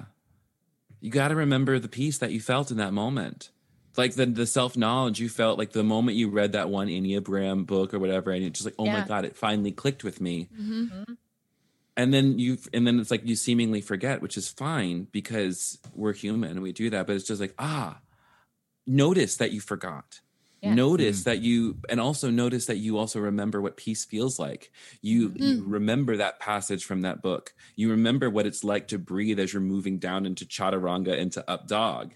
Like you know what those like. You get it in the system. It become, and then it doesn't become just second nature. It becomes first nature. It becomes Yeah. your actual nature because Hmm. peace is your true nature, Mhm. and this is a way to get there. continual self remembering. Yeah. Mm. Like Mm. and I think it's so interesting. Like Kevin and I are just harping on the same shit. Practice. over and over again. I know. It's amazing. It's like, okay, here's a beautiful display of like the eight's intensity, the eight's like pragmatism, the eight's Pragmatism. like just deep desire for everyone to get their shit together My God. because Yes. you know if everybody would just listen to us and do it our way then the world would be fine 100. Listen, when I tell you the truth, that's gospel. Right don't and if you don't believe that, you're going to go to hell. right Like, you're already in it you're if you don't yeah, believe it, actually. And here's the thing: it's just like if you if uh if you don't think that we're right, like that's fine. You can You're think whatever just you wrong. want. yeah we, we were talking we were talking to an eight friend of ours and and uh, this was not a, a an eight quality that i was super familiar with but now it's really on my radar when i'm talking to eights because he brought this up of like being highly critical of leaders and then this particular eight was also being very critical about his boss and he said his his thought oftentimes of this boss was just do your job. Do your job. Like why i shouldn't have to do this for you. People shouldn't have to do this for you. Do your job. Like he just had this big energy around it. I was like wow. Oh yeah, and that's like we perceive like that's one thing uh I'll notice for my I I don't always like that saying where it's like the thing that annoys you about other like the thing that you get annoyed by is the thing you get Mhm, annoyed at yourself. And I'm like, yeah, you know, sometimes that's okay, sometimes that's true, but like petty things, I usually think that's with me. Yeah. And so for me, it's like when I perceive weakness in another person, oh yeah it's disgusting these to me. you guys have i just i get so i'm like don't you do it don't So- like I'm like, like, the opposite. uh-uh. yeah, Yeah, you like you like course getting like- more I'm like- I'm attracted like, it, and I'm like yeah. get it the fuck away from me no, because and- your weakness means more work for me and you use it to manipulate i'm gonna get on a soapbox and get my angry eight bullshit like here's some shit coming out like that'll be good Ca- cathartic for the eights No, that is so. That, that's the thing. It's just like if you're a leader and you're incompetent, honestly, it's in it's it's unjust. Mm-hmm. There's injustice Agreed. happening, and I am having to deal with the fact that I. And the thing is, is like I know, like I I don't think I could do the job better, but I could at least find somebody who could. yeah that's Like- like right there I don't want to be in charge. I just want it to be well run. and I can run it well because I know how to get the right people. Like I know everything, and I'm fine with not knowing it. Like I'm a great manager because I can find the right people to do it. this is good I might not be able to do everything, but like you know, in my 8 mm-hmm. like daydreams and bullshit, when my type gets going, it's like, yeah, I'm running the country and I'm doing a damn fine job. Yeah. Not because I'm a perfect person, but I know how to listen to people who are smarter than me and tell them to do Mm. shit. Like, Mm. you're smart, you go do it. Like, I'll just Yeah. organize all of this. And like, yeah, you know, man Yeah. Please insert this do into us, if, if we do an episode again, it would be so fun to do this again with you guys someday to have our friend Rebecca on with them because Rebecca would be Oh popping off. Oh, yeah. hard. We would probably just so many giggles. I love it. Because like also eight's like I think that like whenever we get together, it's like it's just such a refreshing thing because it's like I feel seen here. No, I Hmm. mean, I def- definitely think this is the most F words we've ever had on our podcast, which I love. I am inviting it. I love it. you're welcome. yeah. You're fucking welcome, mate. I think, um, you know, it, just to this queering the Enneagram thing, and just even like, I mean, you could talk about like queering Christianity, you know, uh, and then I wonder how Queer this, every, like que- I like Queer I want to queer yeah, everything. yeah, Yeah. how it sort of intersects even with being a five. For me personally, doing this podcast with Mace and doing the youth group and talking to you all, and this is this is sort of what I want to tell, you know, straight straight white Christians out in the world, s- uh, cisgender, is is or people that maybe don't have that affirming posture is like you're you're missing out on abundance. Like I've learned so much more about Enneagram, but Christianity, spirituality, social justice, life, like uh, like it's like a it's like me I don't know it's it's like doubled tripled quadrupled abundance in my life maybe just in terms of um Mm-hmm. more more more information to discuss and process and think about um Mm-hmm. but yeah I mean you know doing this stuff with you it's just been life altering for me and I, I feel so bad that people that aren't haven't made that leap or made that adjustment or made that switch in their life are, are just missing out on the party it's so sad and unnecessary. Yo, that's the that's the damn truth right there. It's just like we like Missing and out this on a is party. um yeah, I when I first started out in my work like in the public world, I was very um committed to the idea of I want to reform non-affirming spaces. Mm-hmm. And now my well, I still think like, Rough. that sounds daunting. oh my Here's god, the it- like willingness to take on a challenge. yeah yeah Jesus. like that. i'm gonna do it Ever. Like, and um, and the thing is like so like and how that played out was just like you know i stayed at a church for far too long and ended up getting really really hurt by it because someone told me they would show Yeah. up for me and they didn't because I believed them mm-hmm. I Every read queer the Christian context the story. situation because I just Yeah. it's like how many coffees does it take for equality organizing yeah I'll make That's my answer. own. Thank you. Um, yeah, exactly. And so now where I am is is exactly that. Is like I do not care to. I think what's really cool about eights is like, like it's kind of like what you said. Like we can catch a like we don't. I'll speak for myself. I've had very very few things in my life that like were just like a singular vision to myself. It usually always came from working with somebody or seeing somebody or coming alongside somebody. And i like that about myself. Hmm, it's mhm. it's it, it- a it takes a lot of pressure off of having needing to be like i think we like there's the lie of just like you have to do it on your own. Mhm. but once you get past that once you really like and also like recognize i think one big thing for all of us uh, queer entrepreneur coach folks and just anybody in the creative sphere in general is we have to get away from the competition mindset and really get into the collaboration mindset and really move into this space of just like being each other's cheerleaders Yeah. and celebrating Yeah. when we have wins because my god there are not enough of us out here to be being jealous and petty Right, with right. one another and Yeah. this is my thing too is like i look at you know, I look at like my friends uh, Adrian and Gibbs who have the Dirty Rotten Church Kids podcast. They're up ten thousand listens, and they started over the summer. Ten thousand listens an episode. Oh, how? what Uh, That's amazing. because they're awesome yeah, yeah but Yeah, I'm they're also, I'm wonderful also because- yeah, because memes. They're Yeah. really, really good. They made a stellar meme account that blew up. Dang. So that's partly why. um, I need to hire a meme artist or something. Yeah. Anyways, all that to say is that like that's kind of like what you were saying earlier. Like for me, what are the ways that a capitalist mindset has seeped into how Yeah. I think I have to make money or I think I have to do jobs a certain way? hmm But the way like I have been able to structure my own business even is like everything I have is on a sliding scale and everything can be broken down into a payment plan It's amazing. because I think access is important. And you know how Yeah. many people I've only had two people stiff me on an invoice. Hmm. And I, And you're that's like, not then- bad. Yeah. And you know what? If they stiff me on the invoice, it means they probably didn't have it and Yeah. maybe something happened. And so I fully trust that one day maybe they will pay me because I um that maybe this is just like you know, witchy wiz, witchy cosmology would say like if you pay your bills you will be paid. Hmm. Um Mhm. and uh that's something I, I kind of been anyways. I'm going off on a different I tangent. love it. I love to anything. tangents. We love tangents. Yeah. All that to say is just like uh there's a there's a way for us to like we have to like go beyond it's everything the way that we do business the way that we do relationships the way that we structure our uh, communities of Mm. faith uh the way we're doing healthcare the way that blah blah blah blah blah it's as complicated as it sounds but it's really not that hard to comprehend and i Mhm. think that we can do it I feel actually quite confident that we can, and actually, dare I say, I feel hopeful Oh. many days. Hope. Oh, This- wow. I know, right?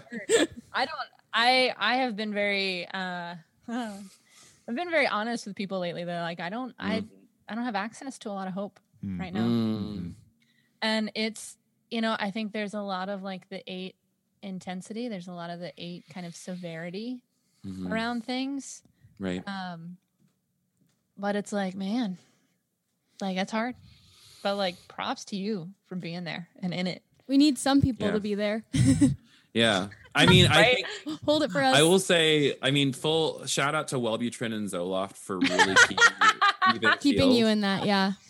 Like Yeah. honestly, Hey, like man, my that's legit.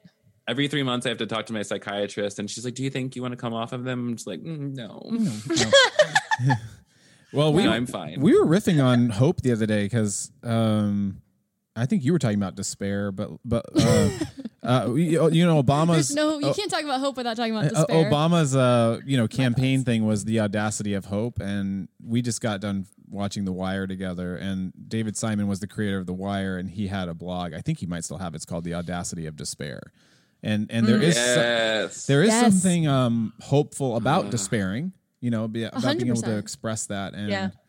um what what expressing that despair could you know it's like the it's the healing point the point of expressing the Honesty. despair one thought one Mhm. thought and i'm going back to creating the enneagram but you Bring brought it. this up in the beginning abby of like the way in which the enneagram has been maybe co-opted by white supremacy or patriarchy and one thing that i've been thinking a lot about is like the enneagram itself feels like a very queer expression.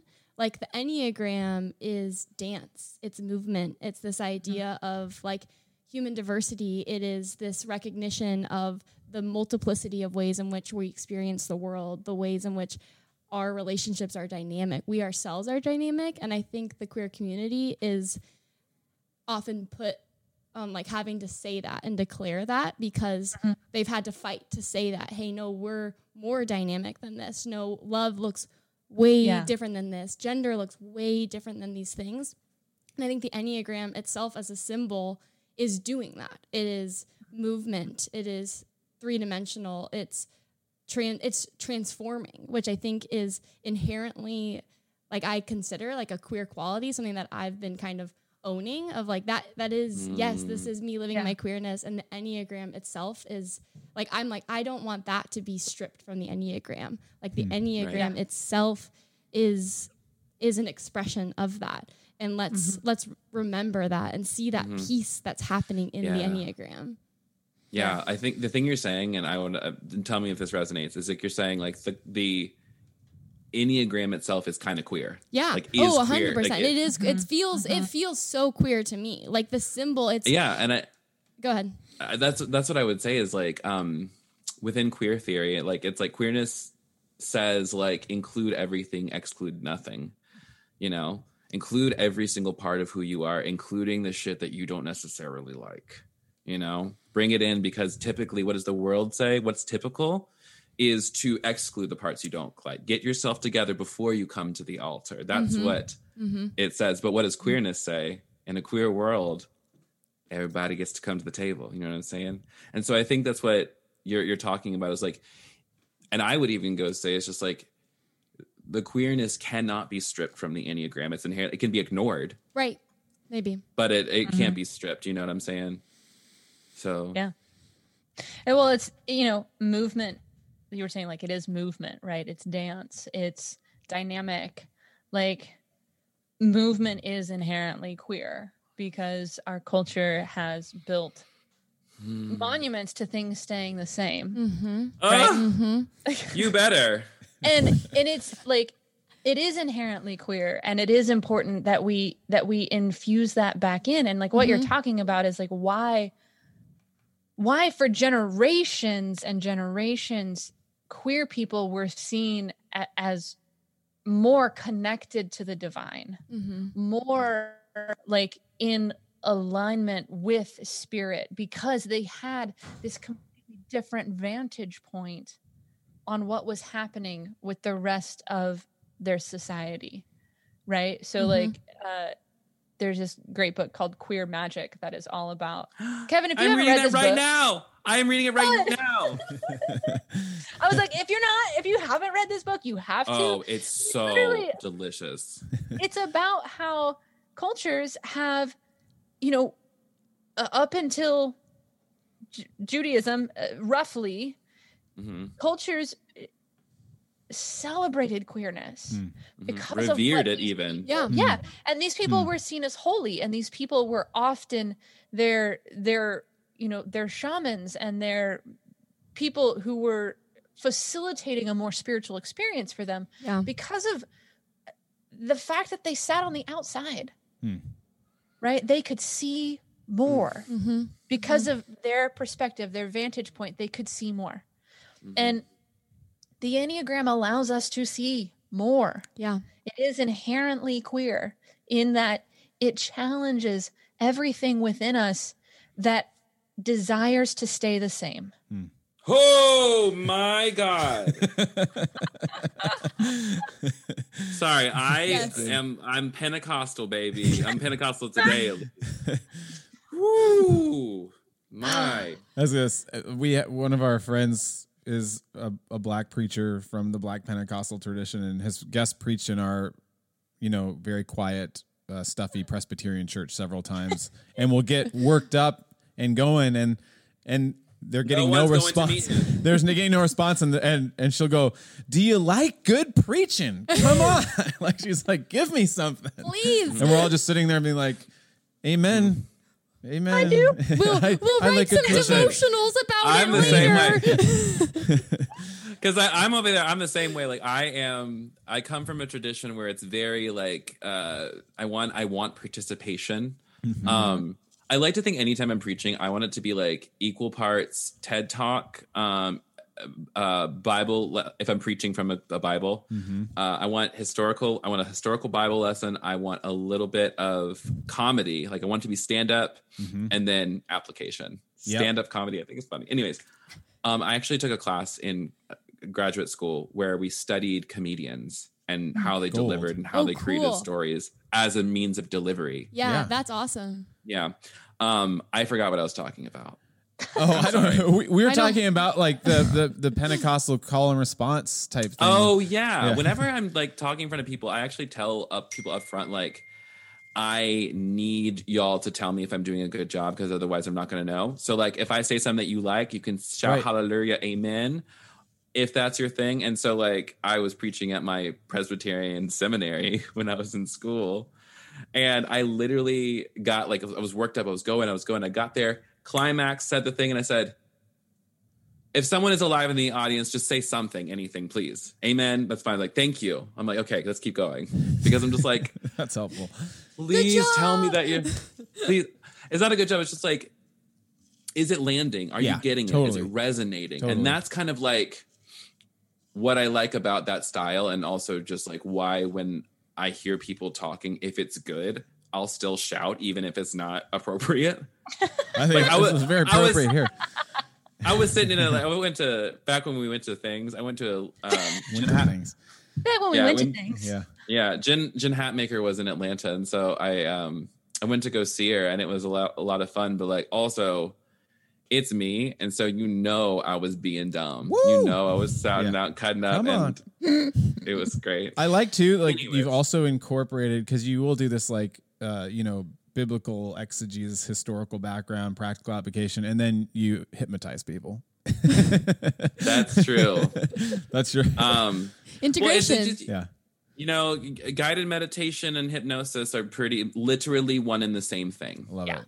Yeah. which is I learned yoga and meditation from a hypnotherapist. Yeah. Like that was, you know, like they're the same thing. Yeah. like don't let people fool you. So cool. Yeah. Which is also a reason I want to like I'm getting my hypnotherapy certification, working on that. And then hopefully then hopefully uh my next project after that is mm, I want to I don't I think I just need to take a yoga class to ta- get my practice deeper because Mhm. I don't I don't think I need to be teaching yet. I have a lot I still need to learn and also Yeah. just like technique wise I need to better Yeah. up. But let me tell you what I've been doing yoga every single day for like 6 months now most every single day and I love it so much. Wow. It'll And- change your life.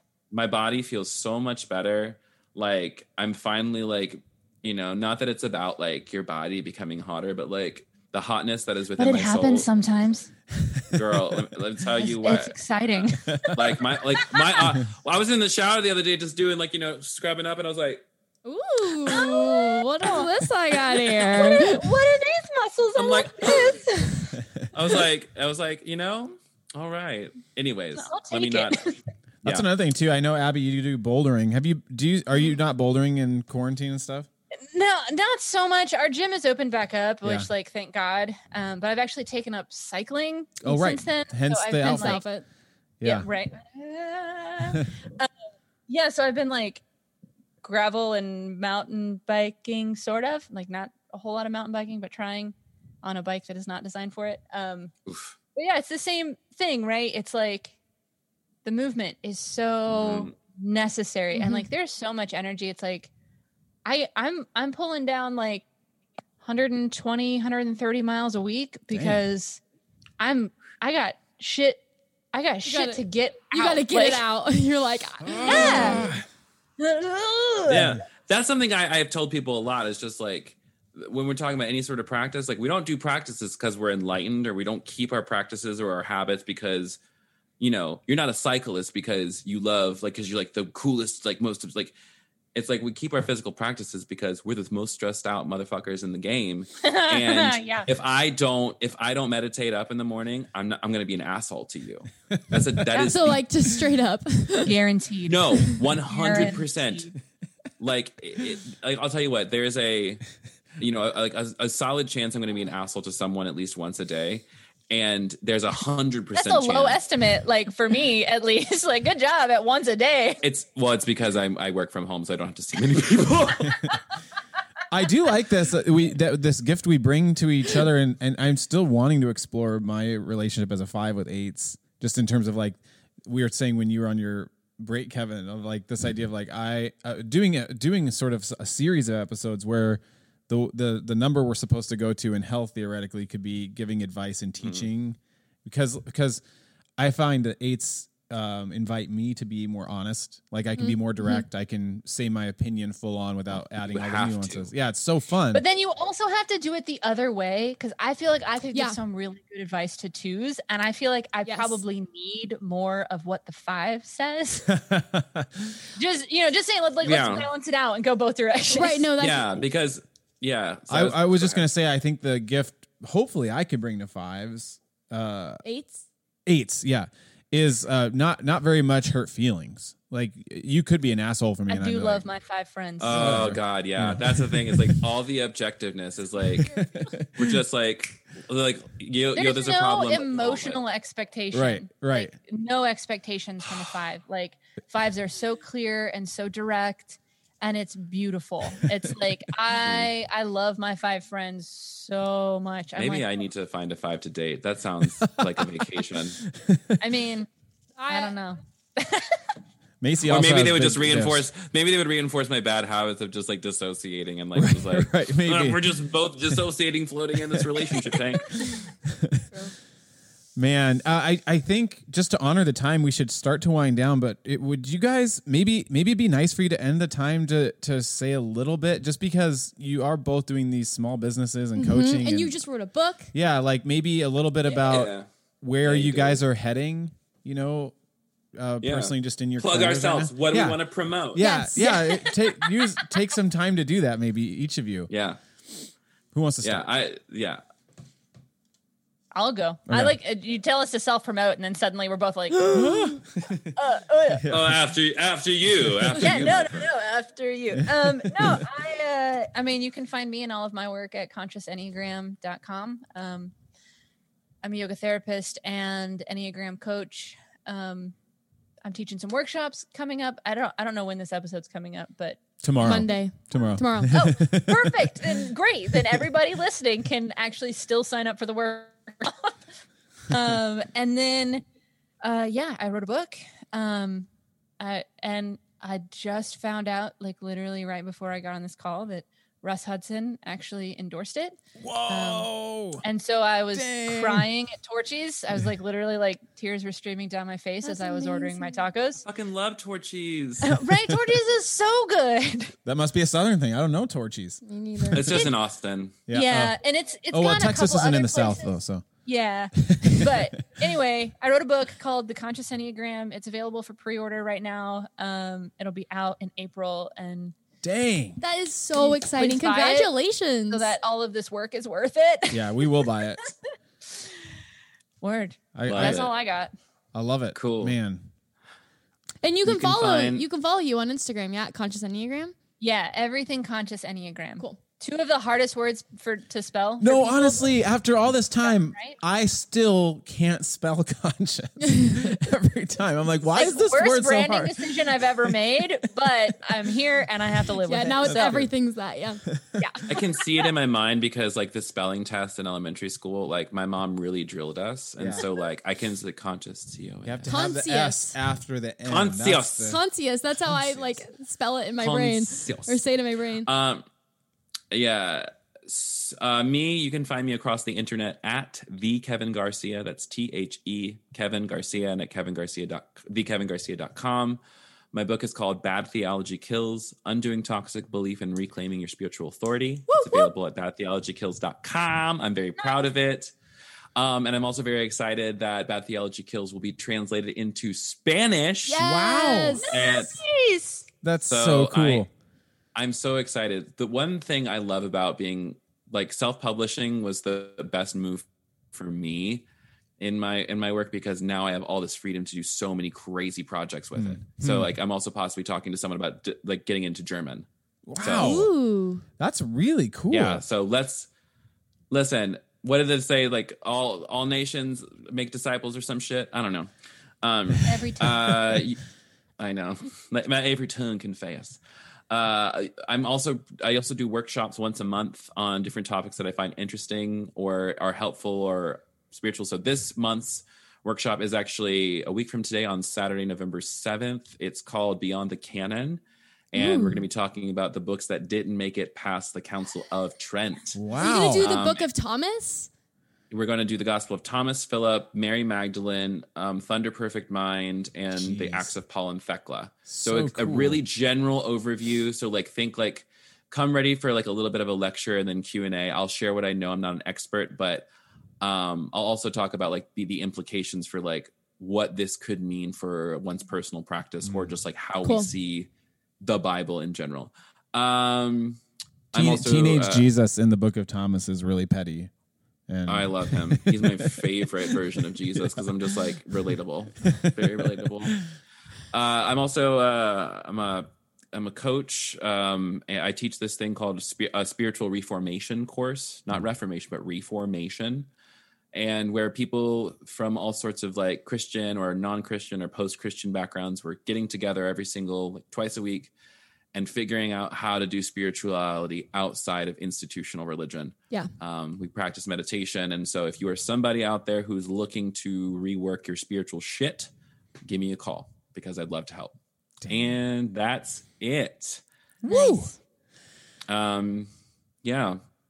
And also, I am very single. So if you are somebody who likes men type ish people who are a little femme, but have like a great personality and a lot of years of self awareness, and you like what you heard on this podcast, slide into my Kevin DMs. is the person for you. if Slide you're looking for a situationship with Kevin, Yeah, Uh, if you're looking for a situationship with me, because Lord knows the world's not going to open up, so we can't see each other. But I would love to fall in love with the idea of you from afar. this is Beautiful. so good. Beautiful. Oh man, this has been this has been I had one of the best. huge expectations for this, and it was, was be- way better than I had even hoped. I mean, Well, I just good. say to you guys, uh, you know, uh, f- I I'm not. I, I mean what I'm about to say, which is you you're you've both had a huge impact on my life, um, and I think not not. I mean, discovering Enneagram, discovering podcasting, discovering how to have these real conversations about queerness. Uh, I'm I've I'm like a student of the like the last three years. That's been my little journey, and I think both of you, with your eightness, speaking on your platforms with such boldness, and for both of us at the time, still being in these Christian spaces where you you still are being um, watched over, and your your your conversations are still being policed, and the way you talk. Like I do love the, how bold and you know it's it sounds silly when you're on the other side of it but i just love that even just the small thing of swearing on your platforms it's like in christian it's just like uh, but uh, i mean even one of the mo- ones you did most recently kevin where you're like yeah, I, I do tarot. I I call myself a witch. I'm not looking for your permission or your blessing on that. That's who I am. And it's just like, gosh, you can do that. You can just say these things. You can just say things. Yeah. no, it's so great. I know. That's the thing is like uh one of my favorite little phrases that I've come up with. It's I think of it like the ethos that I try to live into. Um I don't do it perfectly, and but I think if we did we could do a lot better and it's this. Tell the truth to everyone all the time about everything. Love it. Love it. And if you can do that, A little Yeah. It's a little risky. a lot of it's- risky, it's a lot of secret life. risky.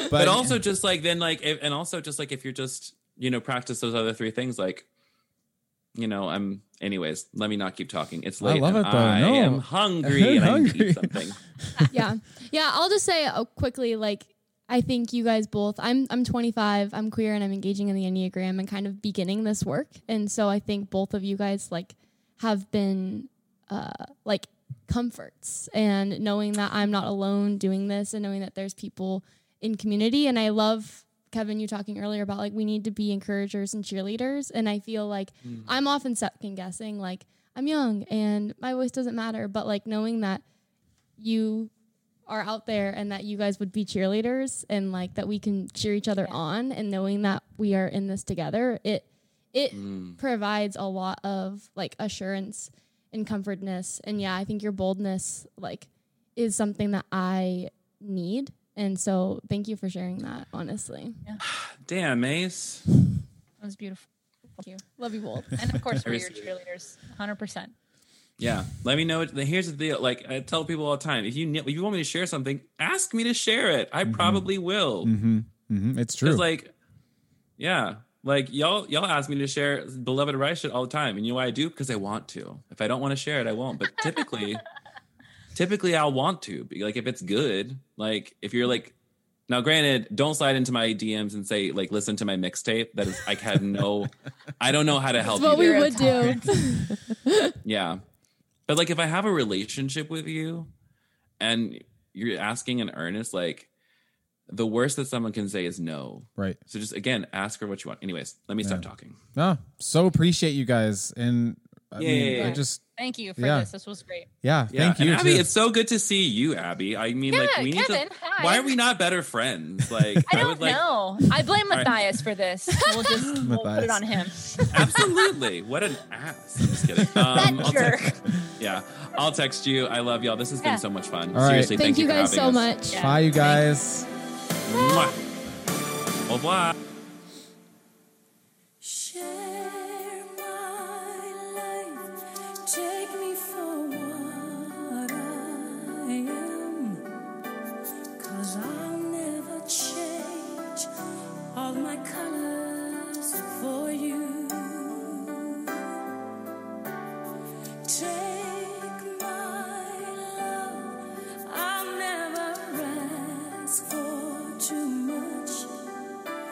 Just all that you are. And everything